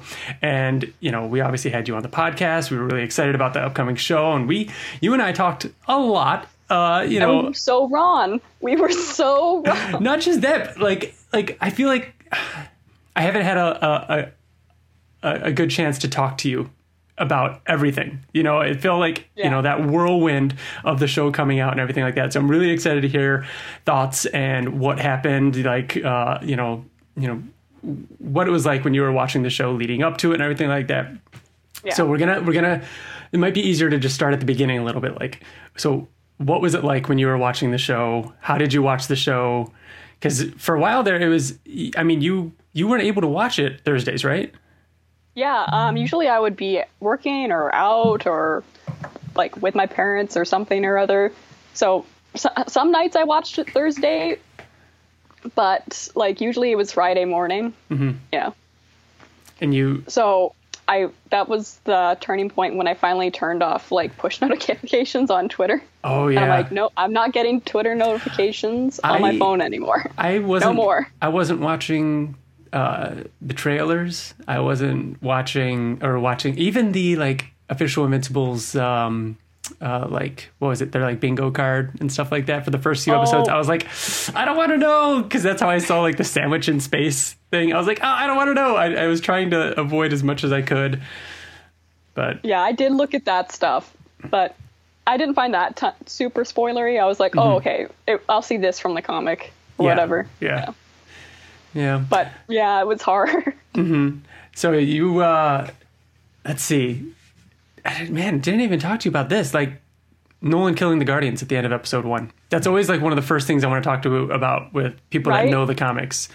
I mean, ultimately happy with that choice. First impression. Yeah. Were you happy with it? I mean, 'cause for us, it was really shocking and a complete twist of what we're used to. I think I said this while I was watching it, 'cause I watched them all with Benny, mm-hmm. but it made sense for them to, it wasn't that weird of a change for them to fight back, because you and I, we've read the book and we saw Reboot and we saw that they can mm-hmm. pull their own against Nolan, at least for a little while. Yeah.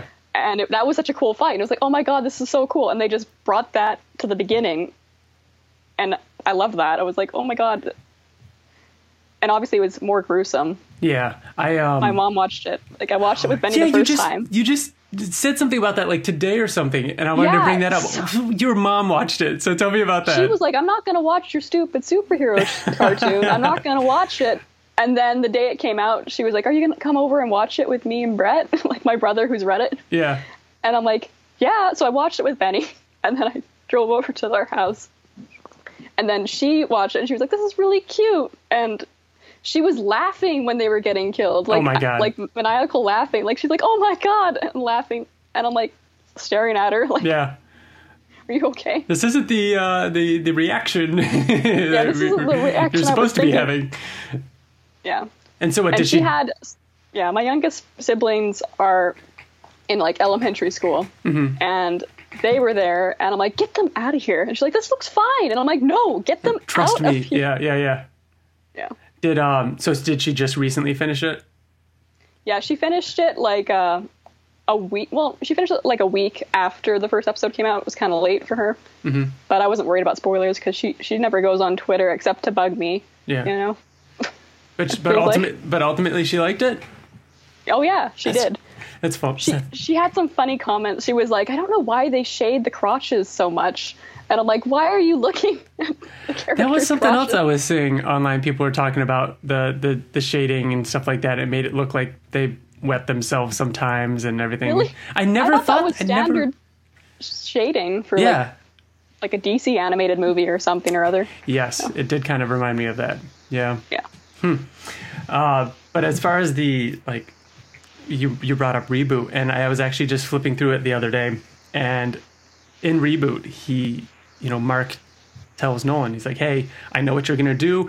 You're going to go kill the Guardians. And he says it like this. He says, the first thing you're going to do when you find out that, you know, I get powers is you're going to go kill the Guardians because you view them as a threat and that they might even be able to stop you.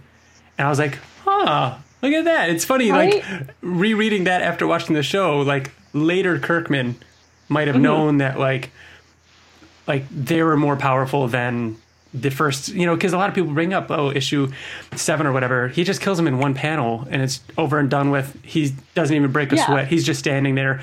But in the show, he's like, it beat him, you know, like they almost. Like he passes out. Like, yeah. Yeah. I love that. And that's actually canon. Like they can do that. The that's only great. Big difference was that now they have more of a reason to suspect him, I guess. And that's kind of, that changed the whole show. Which like, completely. Cecil, like, knows. And, yeah, Debbie. Well, Cecil kind of knew too. Like you're right, he did kind of know, but he wasn't introduced until after the fight.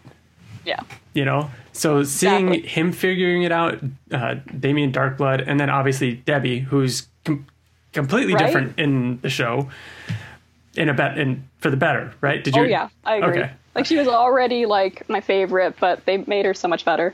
Yeah, I know. Can you imagine this Debbie with Oliver? I mean, keep thinking about it. That's got to be season 2. That's all I want. I think it's going to be second half of season 2. We'll see. Yeah. And there's going to be delicious discourse about Oliver, and I can't wait. People are going to be thinking he's such a brat, and I'm like, yes, yes. Yep, yeah.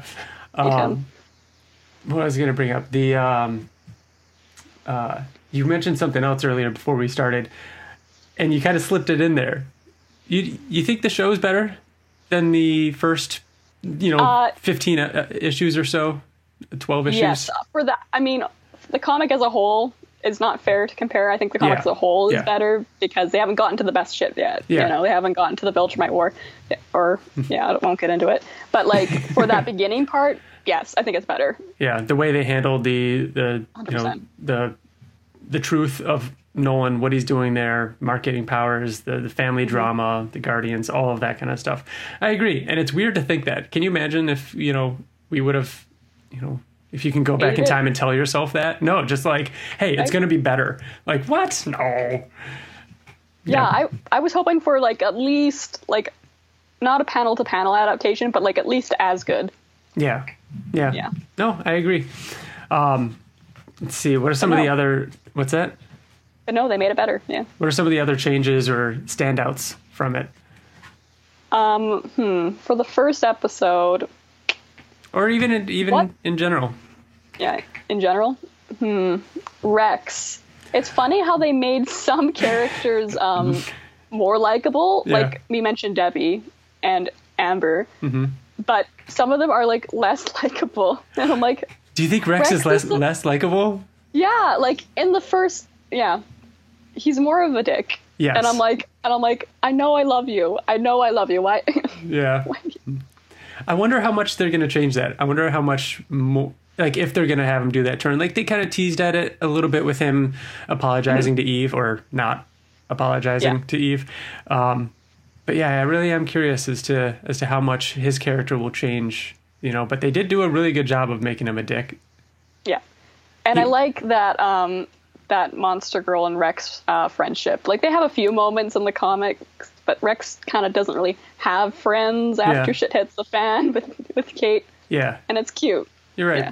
I really did like that a lot. I mean, everything with Amanda and then later Rudy, the whole robot story weaved through this season was really good too. I really liked how they moved that storyline up. I mean, a lot of the storylines, Titan, the Sequids, still feels weird to say Sequids, not Sequids. Right? Yeah. Before watching the episode, I was so excited. I'm like, how are they going to pronounce it? I'm finally going to know. Like, yep. Yeah. Yeah, I really liked the way they condensed, you know, some of those storylines, even the Flaxons, into one episode instead of them being the 3 parts. All that was handled really, really well with the overarching story of Nolan and what he's doing. So. I don't know. And they got rid of heckin' Mr. Hiles or whatever. Thank God. Like, yep. Yeah. I do love that Easter egg though. Him being on the TV and the news report is just a great way of still it's still being there, but we don't need to see that. Exactly, yeah. That's a cool... Like, I need to rewatch this like I've reread the comic, because there's so many little Easter eggs. Like, yeah. I was pausing every time there was a sign, like, stop! Like, yeah, right. Just read everything on here. Yeah. Yep. Anything... what's something you're looking forward to most in Season 2? Now Oliver. That we've... Oliver, yes. No, you're right. Duh. Do you think that's going to be... I mean... I think so, yeah. Maybe it'll end like that. I don't want to speculate too much, but maybe that'll be like the ending reveal. Yeah. Or maybe it'll like end with Nolan getting carted off to space prison. Mm-hmm. Read my books or whatever. Right. Yeah. I can't. I have a hard time because you want the Nolan reveal to be a big deal, but you also know that there's going to be casting. They're going to be promoting that J.K. Simmons returns because he's such a big mm-hmm. name. So I feel like because of that, they might have it sooner in the series, because it's like it's already out there, it's already known. People are going to be every week going, okay, yeah. When is he coming? When is he coming? And if you hold that to the finale, then it's almost a little deceptive and a little bit of a letdown for people. So I'm really curious because I could totally see them holding it to the end, but. And I know they tease Conquest, but I feel like that's a bit too soon. Oh yeah. And I think the only reason why they showed him was because it was a flashback. I think, and I'm glad they did. Yeah, but people are like, oh, I can't wait to see Conquest in Season 2, and I'm like, I don't know. No. I could be wrong. I was very wrong about a lot of things. What? Yeah. Like what? Did you think that this first season would have... Was it structured differently than you expected? The fight sooner? I thought it was going to go all the way to... I thought they were going to cut a lot more than they did. Mm-hmm. And I thought that it was going to go all the way to like around issue 50, actually. Wow, yeah. Yeah. And they did kind of go... I think they did take some stuff from the 40s, I think, with like the Martians and whatever. Mm-hmm. But obviously, it ended with the Nolan arc. So it is interesting how, like, you see 50, and that's one thing that I feel like a lot of people gloss over or we don't talk about enough, because it's like, okay, you know, we got Conquest coming up or Angstrom Levy coming up and all these things, and it's like, you know, we got the whole Cecil thing. Like that's mm-hmm. That should be a big deal. Issue 50 was a big deal. No, that one blew my mind. Like, yeah. I mean, and we got a lot of hints towards things going in that direction with him hiring villains and the Reaniman thing at the end there and the White Room. We saw the White Room. Exactly. You know, I was waiting for them to show it, and I was so. Yeah. Benny and I probably sounded like crazy people because just yelling things that make no sense, like the White Room, like that means nothing to anybody except for us, you know. Mm-hmm. Yep. Yeah. I think, and me and everyone who's read it. Like, mm-hmm. I think Bill has the story of someone they were watching it with someone who had read the books and someone who didn't, and they're like, oh, and it was like, what's the big idea? You know what I mean? Right. Like, yep. I want to bring up the fact that we can't escape Invincible, and we talked a little bit about this before we started, but like, you know, there was a while there where the loudest voices on Twitter were probably myself and you tweeting about Invincible, and now it's like everyone else is talking about it. There's so much fan art. I'm like so much bookmarking all of it. Like and it's just weird to bring up, but like the memification of Invincible and how so the think mark, you know, thing became a meme, and it's like, surely that will go away in a week, but then not only did it not, but now it's been replaced by another one, by the, you know, the fraction of their power, you know, or of our power or whatever meme, like And this is like, are we going on a couple months since the finale and a new meme has spawned from this episode?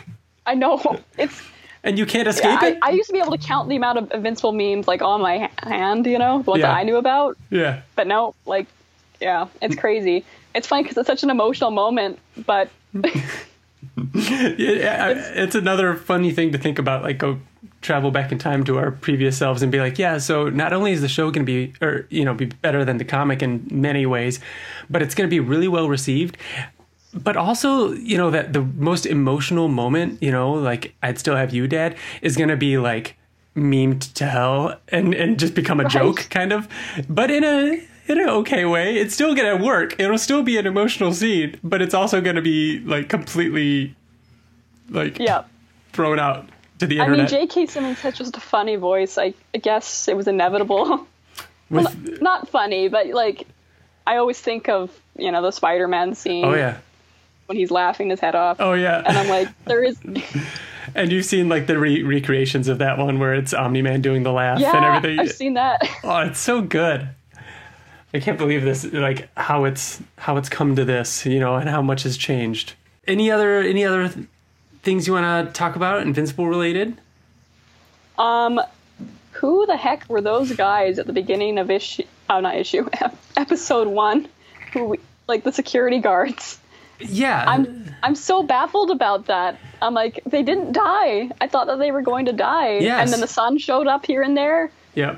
Yeah, they talk about their, you know, them going to, they're going England. On their trip to England, and then, you know, they get attacked by the Maulers at the White House, and then it's showing the trip to England, and then it's showing the son, I think it was Matt, in front of, or in the Immortal's grave. Yeah. I don't know. I know some theories have been thrown around that I don't believe for a second. I think that it's just meant to be a human component, this is showing normal life. You can't just start the show with, you know, superheroes attacking, you know what I mean? Like, there needs to be the grounded human relationship. This is, after all, a show at its core about family, and especially a father and a son. And here we have this father and his son, and they're having a little bit of some relationship trouble, but it's gotten better and how much it's grown. But also a vehicle to show a couple things, all three things, you know, like they're getting caught up in the middle every time. I'm curious if they're going to keep showing up in season 2. Like, and also there's that Damian Darkblood stuff that they added in. And right? I'm like, what's going on there? Yeah. So we know that Kirkman wanted to do some hell stuff. Yeah. And so that seems like it's, you know, the door has been opened, if you will, to kind of explore that stuff. Really curious, because then the question comes, the more interesting question than whether or not he'll have them go down to hell is why. Like, what do they need this, you know, superpower detective for? Like, what could happen that they need him and they need to go get him, which is a really cool story. Like, that would be a really fun fanfic. You know what I mean? I'm thinking about like what mystery would need to be solved, you know, for him to need to come back out. I don't know. And then what's that relationship with Cecil? Cecil's so much fun in the show. Like, I like him a lot in the show. I know he's stinky deep down. Yeah. They already hinted at it. Mm-hmm. But like, even though I say that I hate Cecil, I really don't. Like, I was sad when he died, you know? Like, yeah. I think he's cool. Yeah. No, he's a great character. It's a great character. Is there any are there any characters you weren't crazy about in the show adaptation? Besides Rex, well, I get it. I don't hate Rex in the adaptation. I think they made him more of an asshole. I don't know. Yeah. If they made anyone, they made Nolan certainly. This is not a bad thing, but they made Nolan more evil or an asshole or whatever. That's what I wanted to talk to you about when we were talking before we started. Like, what are they gonna do? What are they gonna do? You know the comic as well as anybody. Like, yeah, they have like he's the heart of the whole story almost, you know, but like, yeah, like you literally posted today's. I know, right? And they added all that stuff with him kind of being, I wouldn't say abusive, but like kind of manipulative with Debbie. Yeah. And I'm like, wow, they really like are making me want to hate him, and I don't want to hate Nolan. I love him. I know. I mean, we're recording on Father's Day, and you posted a great. Panel from I always have to repost that one. 142? 2. It sounds right. That's at the same time. It sounds right. I think so. But anyways, like that right there, in a nutshell, you need to get to that point. They're like everything that Mark becomes and why the end of the series makes sense is because of what happens in Nolan's journey. And that's fine. I think that, you know, it can be done. I think they definitely made it a little bit harder on themselves. But it's, you know, you also got to put yourself in the the shoes of someone reading the comic for the first time too, because nobody likes them for the first time, you know, especially like the new readers. When Liz and Brittany hated them, you know, you're kind of supposed to, and it does take a really long time. It's like it's almost 144 issues. By the way, it's 141. I just checked. We were close. Just off. We were close. But yeah, it takes like over 100 issues. Like, so I see some people being like, there's no way that I can't believe people forgive him in the book. And I'm like, well, you haven't read it. It's like over 100 issues. Like, it takes a long time. Yeah. And it is interesting. And it's something we've thought about and brought up on the show. Like, Earth doesn't forgive him. You know, he doesn't go back to Earth. He doesn't, you know, he's not welcomed back. It's not like everybody's like, you know what? No. He's a good guy now. They don't uncancel Nolan Grayson. No. He's bad the whole, I mean, like, what he did is never forgiven.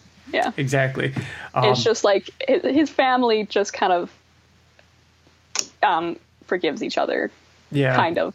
Like, every once in a while, Mark kind of... I remember that moment when he, like, leaves Earth and they're having one last fight around. They land on the mountain, and Mark kind of, like, brings up, like, how... Like, hey, you beat the shit out of me. Like, that wasn't cool or something or other. Wait, when was this? He's like, you'll never let that go, eh? And he's like... And they're kind of like, oh, okay, we'll stop talking about this for now. When was this? I can't remember what he said. Something about, like, not being... Oh, I want to find that moment now. It's the issue when he leaves Earth. Oh, and yes. Mark has a low blow. Something about how he doesn't really trust him. Yes. Yeah. No, I know what you're talking about. Shoot. I think that's issue 116, 17. Yeah. Yeah. No, I know what you're saying. Yeah. Like, it's not, it's really interesting how those actions are never really, like, swept away, you know, like it is always like Kirkman knows that Earth's not going to accept him. Like, there's the whole scene with Nolan coming back and Cecil being like, you can't be here, you know, that you can't be seen, like, and it's not like everything's just okay, so you're gonna have to hang out on the moon. yeah and even that doesn't last long, so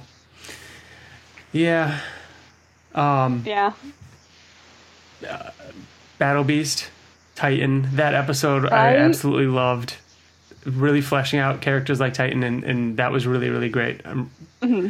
That was cool. I always loved Titan. I don't know why. I just thought he looked cool in a suit. Yeah. But now I'm like, oh yeah, hell yeah, he's a dad. Yeah, right.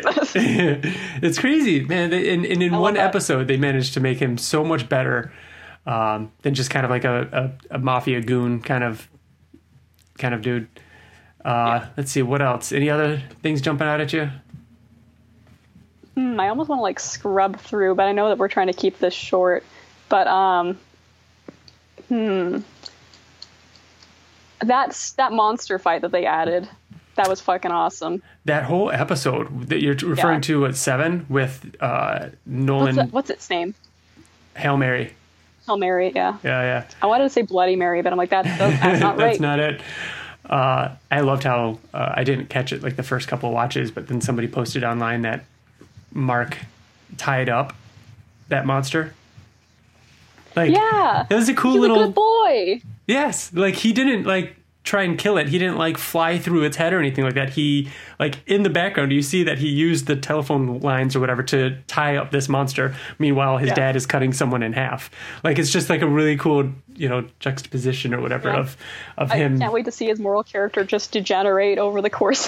What did you think of that? That's what I'll ask you about. Him saying "make me" and him like kind of showing some dark sides in this first season. Yeah, was that them teasing at this quote unquote Viltrumite anger that the comic always goes on about? Yes, I think so. It's supposedly a thing. We don't see it a ton though, but every once in a while it's like, oh, he has a temper, like, yeah. So, and I think, I mean, especially there's a time in the comics, especially with Eve and everything like that, and like how he can get a little, you know, a little angrier, be The amount of times he chokes out Cecil. Yeah. Actually, I think just once or twice. Twice, I think.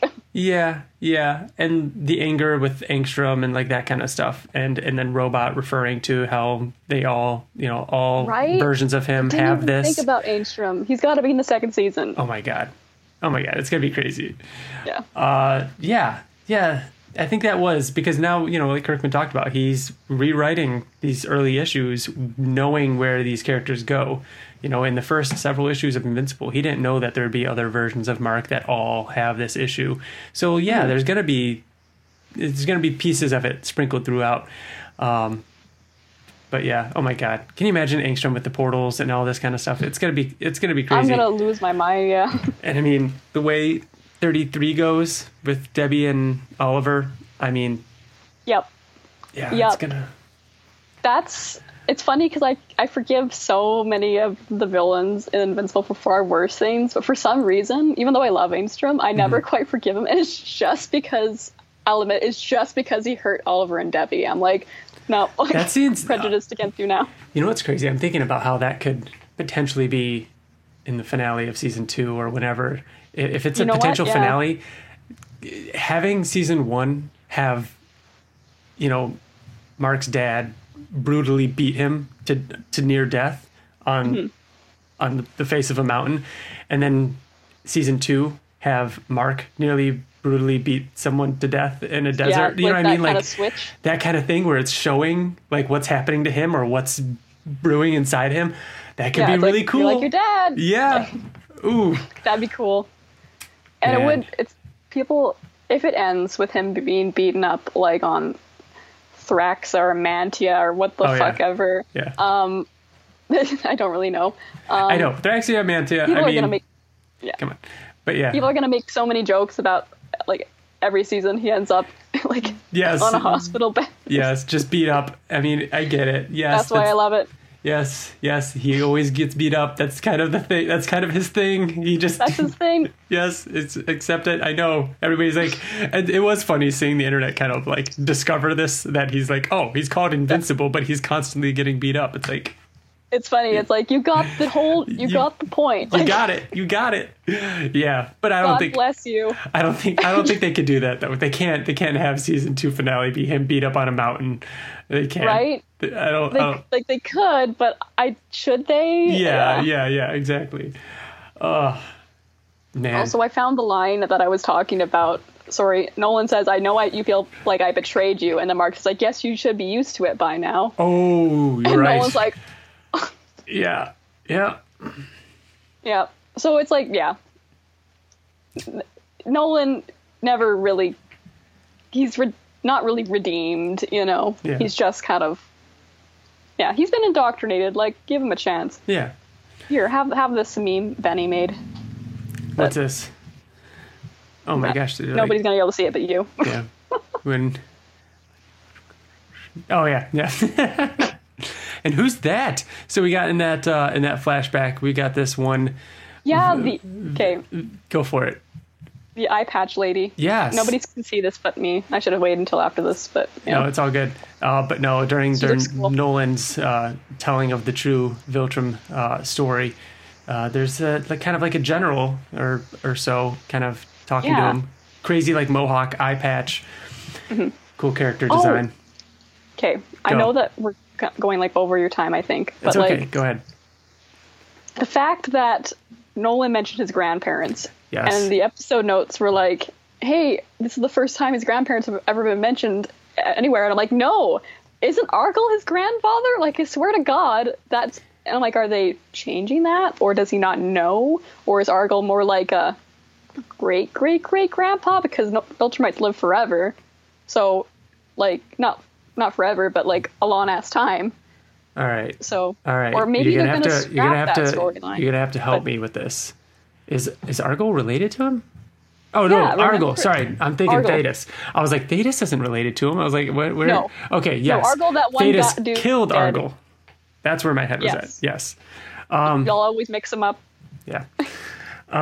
You're right. I think... Or maybe that was just... I think... I'm reading too much into this trivia moment. No, I think... Because we thought about that. And I think the answer or the headcanon or whatever was that Argyle was like great distant like cousin, grandfather, you know what I mean? Like he's bloodline, say, but he's not his. Do they ever say father, or do they just say you're part of his bloodline? I think it's just bloodline, like hard, yeah. Like no. I have to reread to know for sure. No relation. I guess you're just gonna have to reread the whole thing. Yeah, that's it. Yeah. They talk about his kids being kind of hidden, and that's Argyle's. And yeah. Oh, I don't remember that. You don't? Okay, so they. Thrag, I think it's when he's talking to Mark's comatose body. Yeah, he's saying something about how they lost the heirs, and the reason they didn't know where they were is because Argyle kept them hidden. Oh, either because he was scared that they were gonna. I don't. I mean, this part of me had kind of made sense, but that someone would target them, or else that they would target him. Yeah, so that's interesting drama. That it could be Nolan's grandfather, but he doesn't know it because his parents were hidden away. You've right? never seen a Viltrumite nuclear family. I want to know. Yeah, we know that they're assholes. Yeah. Like, to put it simply. So then it makes you wonder why Nolan's parents or grandparents, or whatever, chose to keep them hidden away, because like that's not really part of the Viltrumite way. So maybe there was something always like maybe Nolan was always Nolan had that nostalgic moment about his grandparents. Like he never even mentions his family in the comic. I like, because I feel like that's a seed of what humanity has done to him. Like this familial bond. Yeah. It's like now he's thinking about his grandparents. Like that's not really a Viltrum thing to do. But yeah, or his parents, Mark's grandparents, or I don't know. I have to rewatch the episode. Yeah, you're right. Same thing, but it was his parents. You're right, because he says your grandparents. Yes. Crazy. Yeah, that's cool. I like that. Mm-hmm. And then obviously Debbie, like we were talking about, the whole like humanity. I loved that they made that because of Debbie. Like not only was Debbie like a badass and like crazy smart and awesome in this show, but like. She's the reason. Like somebody had to teach him. She is in the comic too. I have an essay about it. But, like they made it more obvious. But you're right. Like and I never really thought it that as like I didn't. It wasn't as clear to me, and I that's my own like fault for not thinking into it enough. But like somebody had to teach him, and you're right. It was always Debbie. Yeah. Like she was the one, you know, like he sees her when he's still in his Viltrumite garb early on. And like, she was always there. And so like making it a moment and tying it to his reason to leave and everything is amazing. I love that one panel in the book where she's stopping him from beating up like someone who's trying to mug her or something or other, like criminal. Yeah. Yeah. And that baseball scene they added, like, yes, they made Nolan so much more, you know, like over the top, I guess. But they also added that baseball scene, and God damn it, like that tugged. I know. I mean, it worked. It worked. People like, you know, the train, like the train scene, like people talked about it. You know, it couldn't just be a little brutal. Like it had to be traumatic, and it had to be heavy, and for it to be that big of a switch that. Why did he stop? Why did he fly away? So since they're improving on the comic, like if they're going to continue that trend, are they ever going to make Mark go to a therapist instead of just talking to Eve? Because there's, you know, that there's so much worse shit that happens from Angstrom to. I'm not even going to get into it. The man needs some therapy. The poor guy. Yeah, I'm really excited to see what he adds and what, you know, knowing the whole story now, where he's going to go, what Mark's going to go through, like what he's going to add throughout it. And I'm really fascinated by what where Eve's going to be in this show. You know, like I really want to see the way that, you know, they evolve her character, similar to how they evolved Amber and Debbie. You know, a lot of her character just becomes focused on Mark, you know, and like she's with Mark, and there's not a whole lot else there for, you know, chunks of the comic. And I want to see what else they do with her, because that's really exciting, because she's an amazing character. I like that they hint at her past with Rex and a subtle thing, but I like that she actually doesn't go to Africa. She goes somewhere in the woods or whatever, because one of the criticisms that I saw once about Invincible, and I kind of agree, was that it's kind of. This is an early 2000s book. They didn't mean it this way, but it is kind of white saviorist. Yes. Yeah. Kind of. But it's like she can still But I like this. It's like she's still doing her shit. She's still helping the environment and whatever. It doesn't have to be, yeah. Yeah, and she wherever she is, I think she's somewhere in the United States. I Mark flies her. Exactly. I took it as that she's still, you know, somewhere nearby, but not directly close. My American geography is kind of shit, but I think it's cool though. But yeah, it's not like she's just hanging out in Africa helping Africa. Like she is helping everywhere around the world. She's just around the world, exactly. Anywhere. She's like checking the news, anything that's happening, she can go there, which makes way more sense than picking one specific spot. So, but those little changes. I do hope that we see giraffes, though. Like, I do hope that we still see that scene with a giraffe scene from Amber. Amber's still in the picture. The way this season ended, so I still think we're going to see Love Triangle like season 2, and again that ties into Angstrom. And I loved that arc. I loved the house that she made in Africa. I loved the drafts, that whole conversation of him being around Eve and them talking about superheroism while Amber's there. Like this is, I'm really excited for what they're going to do with that. Because I did like that arc in the series. Yeah. And no matter what happens, I hope that Amber sticks around, and I hope that William sticks around too. Because William is also so much better too. Oh my God. Yeah. Yeah. So I want to see them. I want them to hang out with Mark. I want them to, like, I'm jumping way ahead, but if they get to Terra, I want them to be like aunts and uncles to Terra. Yeah. You know, that'd be so cute. That would be. I mean, helping with Oliver when he's a baby. Like, they're going to be around for that.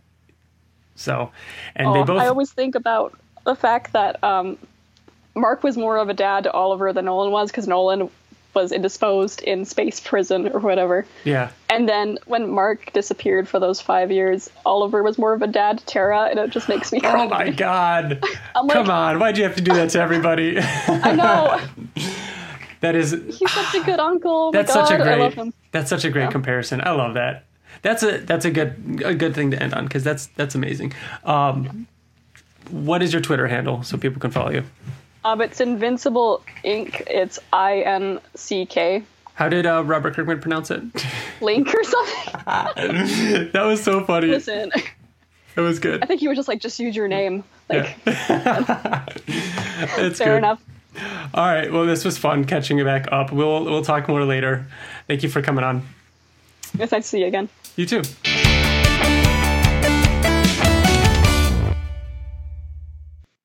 Right. It's Bill and Wyatt Lane. I was lucky enough to have the guy who writes our music for the Invincible podcast, for the Oblivion Song podcast. Wyatt also wrote that really awesome track, that remix that everyone loved for the Machine Head for the show. So welcome to the podcast, Wyatt Lane. Thank you. I'm happy to be here. Excellent. So what was it like when that blew up, when you worked on that remix for Machine Head and like Kirkman loved it and retweeted it? That was so exciting. It was such a surreal, weird, series of, even over a few days of it, just like you said, Kirkman retweeting it. And then it ended up in an article on menshealth.com or something like that, because it was written about Invincible and my stuff was linked in there. It was such a weird, it was just constantly several days of me taking my phone out, freaking out, and then having to show my wife and being look what just happened. It was bizarre. It was such a weird thing too, that that all came out of me and Ryan and I think Mitch Krassen on Twitter, joking about it. And it came from even you mentioning on the podcast about how it almost sounded a little sing-songy when he's talking in the episode. Mm-hmm. And so I sat down, we were joking about it on Twitter, and how I was joking about how, it would be fun to put a beat behind it, just with no intention of actually making it. And then on my jog that day, I was listening to Run the Jewels from the soundtrack of Invincible. And I'm like, you know what?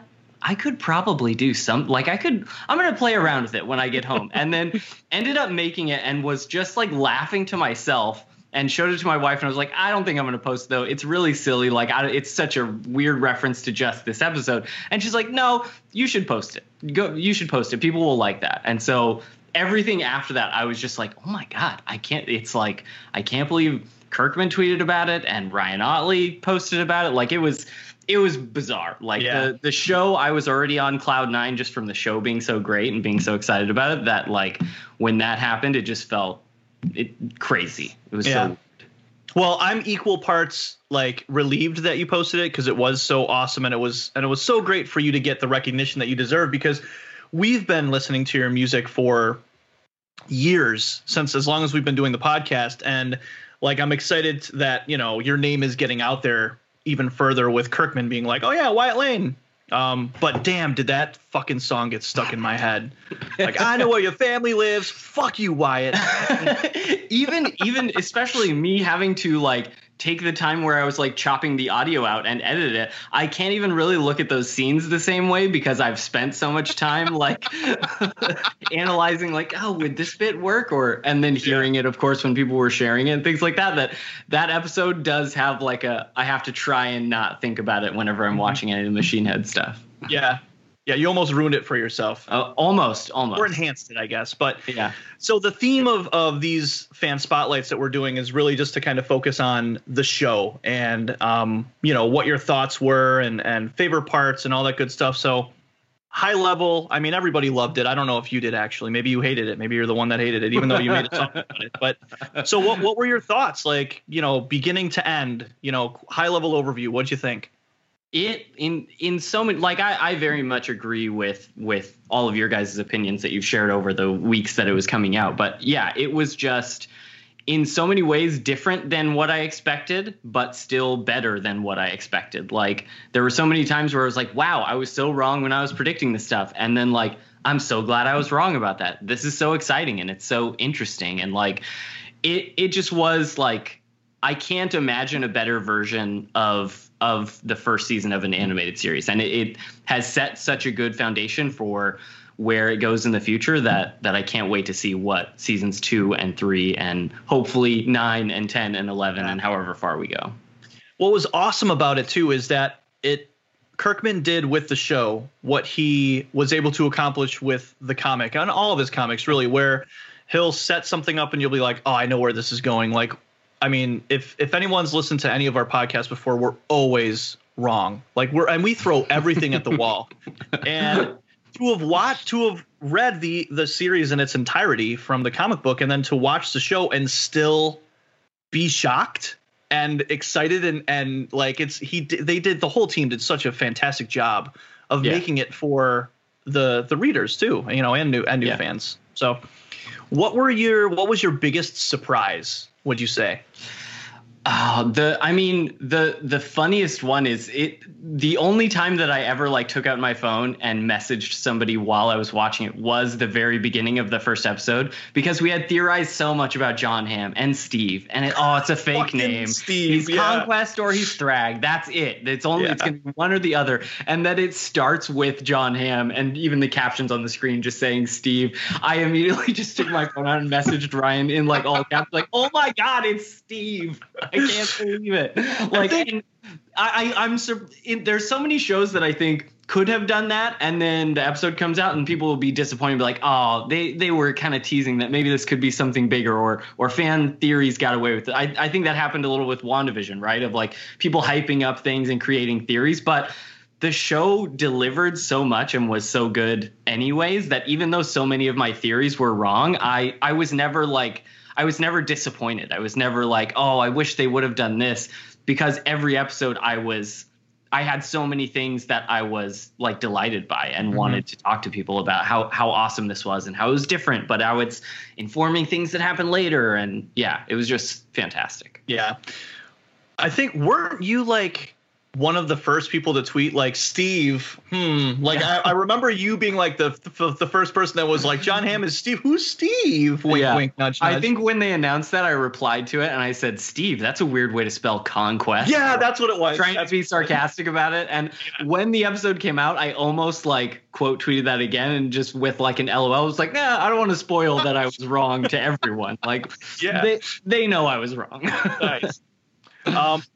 Well, so we talked about, like, the surprise John Hamm, like, you know, we were obviously expecting more, but I think it was great with his son and everything too. Oh, but who was your favorite character on the show. Maybe that differed from the comic. So, so who's your favorite character from the comic, would you say? I mean, yeah, Mark is always the easy answer, right? Because he's the character we get to, like, grow with. I feel like in this like time period of the show, in the early parts of the story, Nolan was such a fun character to watch throughout the show because they did so much with him to... It felt like every one of his lines had a double meaning. It had the like surface level meaning for people who've never read the comic, and it had the extra meaning for all of the comic readers who know who he really is and know what his motivations are, of him talking to Mark about how they have a long journey ahead and how like he needs to know, be able to do, you know, make the difficult choices. And all of that was so cool because, you know, my parents, as they're watching the show, would just think of this as like a, yeah, that's how Superman would talk to his kid about how they, you know, he's going to have important superhero stuff to do in the future. But everyone who's read it, it just sits there and is like, yeah, totally. That's all. That's the only reason he's saying that. Yeah, definitely keep watching. Like all of that stuff was so much fun. So I definitely, I would say he's one of my favorite characters of like this time period, but I also love all the stuff they did with Cecil and with Debbie, like all of their stuff that was different from the comic that either just wasn't in the comic at all. Like all of Debbie trying to find out, you know, and her having like some suspicions about Nolan, and that, you know, tension that they built with her slowly piecing things together. And then all of the stuff with like Cecil and Damian Darkblood was so cool because it kind of told you who Cecil was in a way that we really don't find out until later in the comic, right? Mm-hmm. Like we get more layers of his character as the story goes on, and they found really cool ways to introduce that in earlier parts of the story. Yeah, that's what you bring up, a good point. Like, so I think it was the first or the second episode. It was the second episode, obviously, where Damian Darkblood comes in to the headquarters. And Cecil tells everybody to leave. And there's this demon character that is magical and a demon. And Cecil threatens him. And even Damian Darkblood is kind of like, oh, fuck. All right. Well, I better leave then because Cecil's telling me to leave. And that's great. Like without, you know, it being exposition and oh, fear this guy, this Cecil guy. Like we had characters kind of make us feel that way without needing the exposition. Yeah, and totally. I was super surprised with Walton Goggins too. Like at first, I didn't like it because I had an expectation of what Cecil sounded like in my head. Yeah, and he fucking killed it, man. He like by the end of it, I was like, you know, episode 7 for sure. In my opinion, he was the MVP, like absolutely. Oh, yeah. So that scene in episode 7 is one of my favorite things that wasn't in the comic at all, is when he's teleporting in and basically going toe to toe with Omni-Man and just like bouncing around and stuff like that, and is calm the whole time and never really shows that he's afraid, and is just, it's so good. And it's the whole, especially episode 7, basically that whole episode's not from the comic. So I was just watching that, just being like, none, like all of this is new, and I'm feeling tense the whole time, even though I know like they're not going to radically change things. It's not like they're going to, but yeah, it was, that's, I think one of the most surprising things too, is that every time an episode ended, the stuff that I wanted to like talk to my friends about the most, or talk to people about the most, was the stuff that wasn't in the comic, which I was so surprised by. That was the stuff that got me the most excited. Like I still obviously loved all the moments that feel like they were just picked right out of the comic, but all of the new stuff they just nailed so well. And it definitely just showed that the team working on it knew who these characters are. And even though it's new material, it's true to who all the comic fans know those characters are. Yeah, absolutely. And I mean, we don't get anything from being like, oh yeah, that part, it was in the comic. Like that's not a fun thing to talk about. You know, that totally just makes us sound pretentious, but there was so much for us to fucking talk about that we hadn't seen. And it's just, oh God, just like talking about it now. How many times have you watched it through and through? I mean, I've taken a break from it after, like, definitely when it came out, it was sort of just like on rotation. Whenever there was nothing on, I'd be like, well, just let it run again or whatever, and have it on in the background. So definitely, I couldn't say for sure how many times, because it just kind of was on in those first few. It's been a few weeks since I've watched it again, but I'm excited to kind of go back to it and revisit it. Yeah, me too. It's definitely been a while, because I mean, we fucking lived that shit forever, you know, but it's been long enough to where I'm like itching, especially talking about it now, like to go back and watch those parts. So did your parents actually watch it? Yeah, so they did. It was, I really wasn't sure if they were going to, because the first time I like kind of pitched it to my parents, my dad was just like, so it's a cartoon, like it's and I was like, it is, but it's not for kids. I was like, give it the first episode, see what you guys think. Like there's, and I told them, I was like, there's kind of a mystery to be had. So like watch the first episode and see what you think. And then he just texted me, I think after they watched me, like, okay, you were right. This wasn't for kids. It's really good. We're excited to watch it. And then the next time I saw them, I think he's just like, man, I really like that monster girl. She's so cool. Like, I want to learn what her story was. And that was one of the moments where I was just like, I can't believe my dad's talking to me about Monster Girl right now. Yeah. Like, this doesn't make sense. Why? It's so bizarre and so cool. Yeah. That's awesome. Yeah. What did your mom think? She was the same way, where she was just really excited about it. She's doesn't like the gore as much. Like I remember watching Walking Dead with them when it was premiering, and she would be like looking away at any of the gore. So she was like, it's a little gory, and she wasn't quite as into that as maybe like me or my dad or some of my friends were. But yeah, she still enjoyed it all the way through and was asking about like, they're making season 2, right? It was like, yes, they are. Awesome. And 3 and 4 and 5. Man, Kolba. Sorry, my dog's going crazy right now. So hopes for the future. Like what are your hopes and like what do you want to see in season 2? Like what are you thinking that we're going to see? I mean, I feel like they've already started to tease like a little bit of Angstrom just in some of the like interviews or things that Kirkman has said, right? Where he's definitely teased that. I feel like that's almost guaranteed. Like I can't imagine who necessarily the big villain would be unless they did that. Obviously, like I'm so excited to see Oliver and to see Nolan start to kind of turn and have that whole story start to play out, just to also see how fans of only the show react to that. Because I know you guys have mentioned it, that like they definitely show a lot more terrible things that he does in the show, and some maybe potentially irredeemable things for some people. So I'm excited for them to get to play around with that and see how they bring his redemption in through the rest of the season.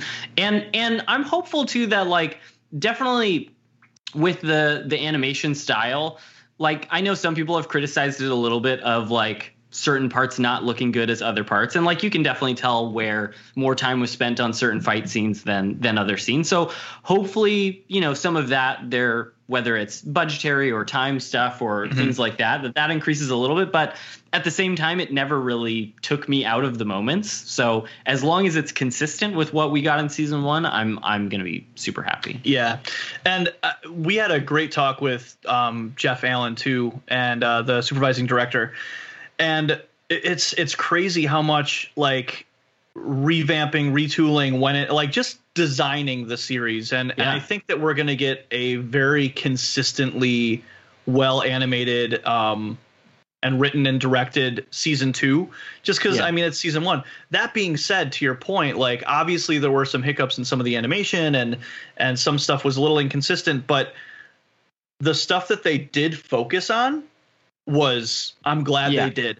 Like there was the moments that hit really, really fucking hard. Like, you know, not even just Mark and Omni-Man fighting in the subway and like that whole scene, all of episode 8, like little scenes, not little scenes, but in episode 7, like Omni-Man, when the guards, like when they unstealth, you know, like all of that stuff. Like if that was done a little less perfectly, I would be sad, but it wasn't, you know, the shit that like them just talking and floating there. I'm like, okay, whatever. It's a fucking cartoon. You know what I mean? Like, how are they going to make that interesting? But yeah, no, great. So do you think that we're going to get Oliver in season 2?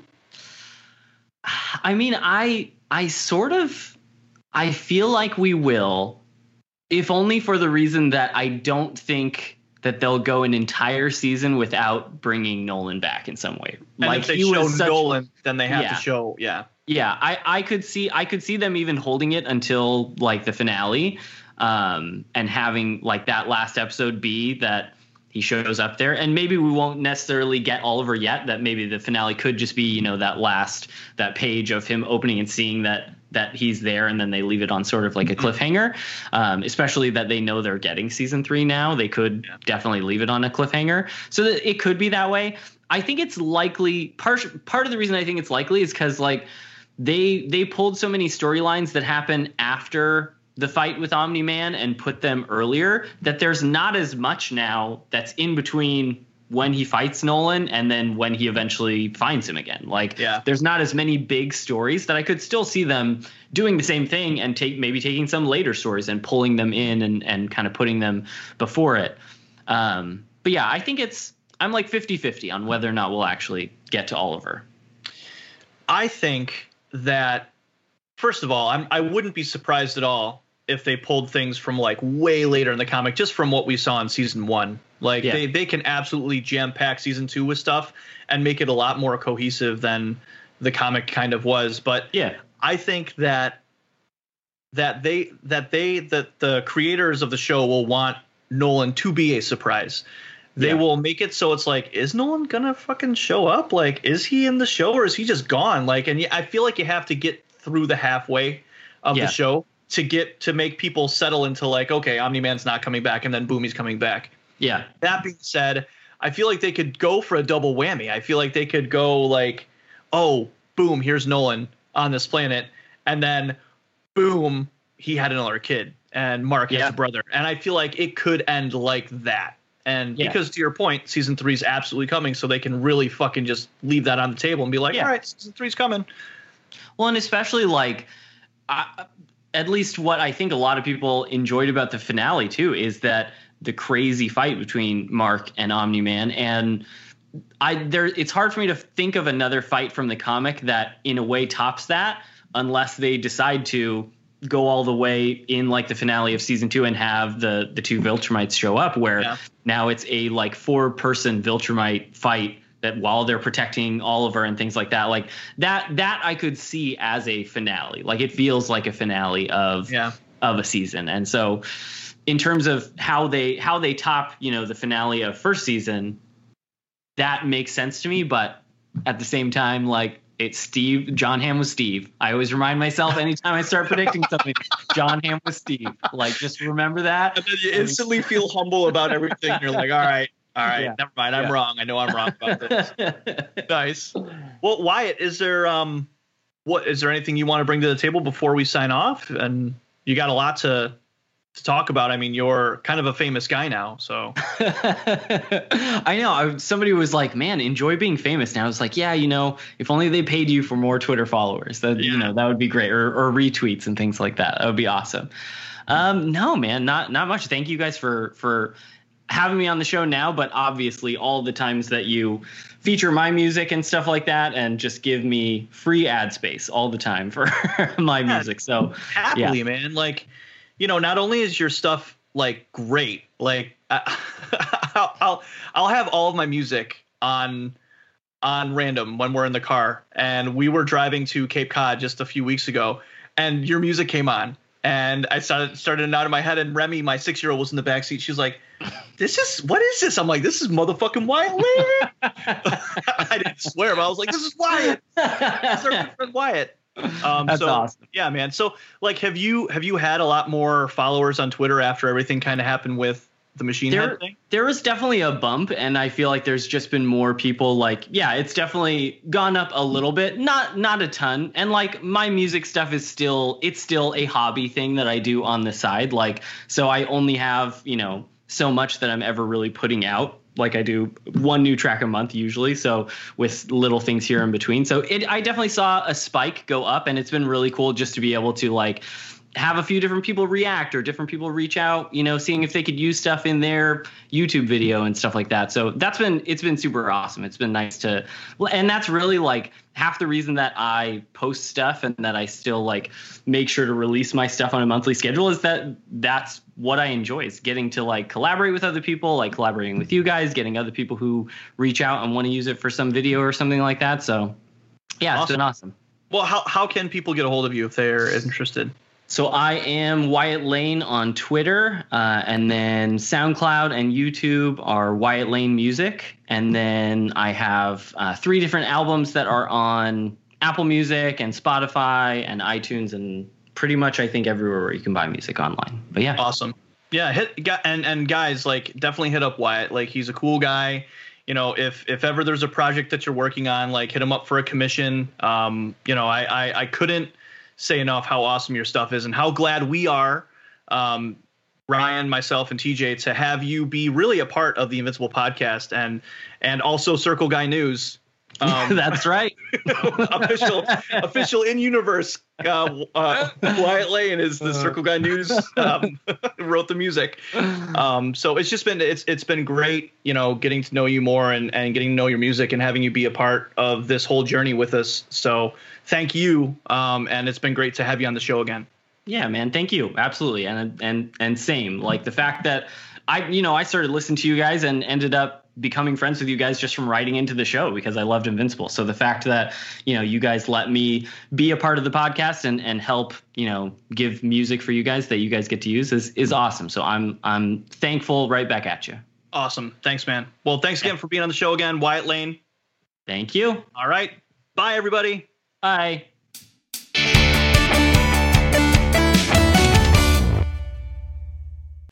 And we're back. Thank you guys so much, Wyatt, Devin, and Vince. You guys have been great. If you guys want to go give them a follow over on Twitter, that's where we stay in touch with them. You can go find Devin Berry, Let's Talk Invincible, and Wyatt Lane over there. Thank you guys so much for doing that. That's just so cool that you guys are coming back on to talk with us, and we're hoping to do that again. You know, maybe not next month, but soon, because this was a fun thing to do. Yeah. So if you want to be a part of the show, email us at theinvinciblepodcast@gmail.com. Find us on Twitter, Facebook, YouTube. We'll be back in a few weeks. Well, at least for Oblivion Song on July 16th for that issue. I don't remember the issue number. Mm-hmm. Issue 32. It comes out the 14th of July. That's right. So we'll be doing an episode then. If you're hearing this, there should be a archive live stream of us talking to Kyle Higgins all about our appearance. That's right, our appearance in a comic book in Radiant Black issue 5. And it was really good. It was really good. It was really good. I can't believe you said that one thing, Bill. Like, geez. Yeah, it was. I can't even fathom where it came from. I don't know. So thanks again to Wyatt Lane, of course, for also doing our theme song, our music, and to Cameron Kennedy, who put together our sweet new intro video. And other than that, that does it. We're out of here. Have a good one, guys. That's it for us. See you in a month. I'll see you next month. Bye guys. Later. Bye.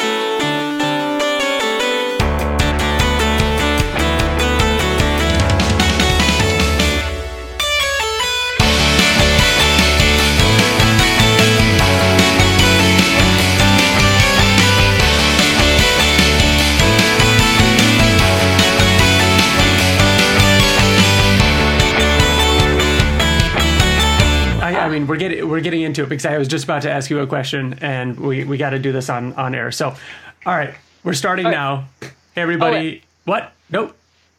Nope. What? Okay, we're starting. What? Go ahead.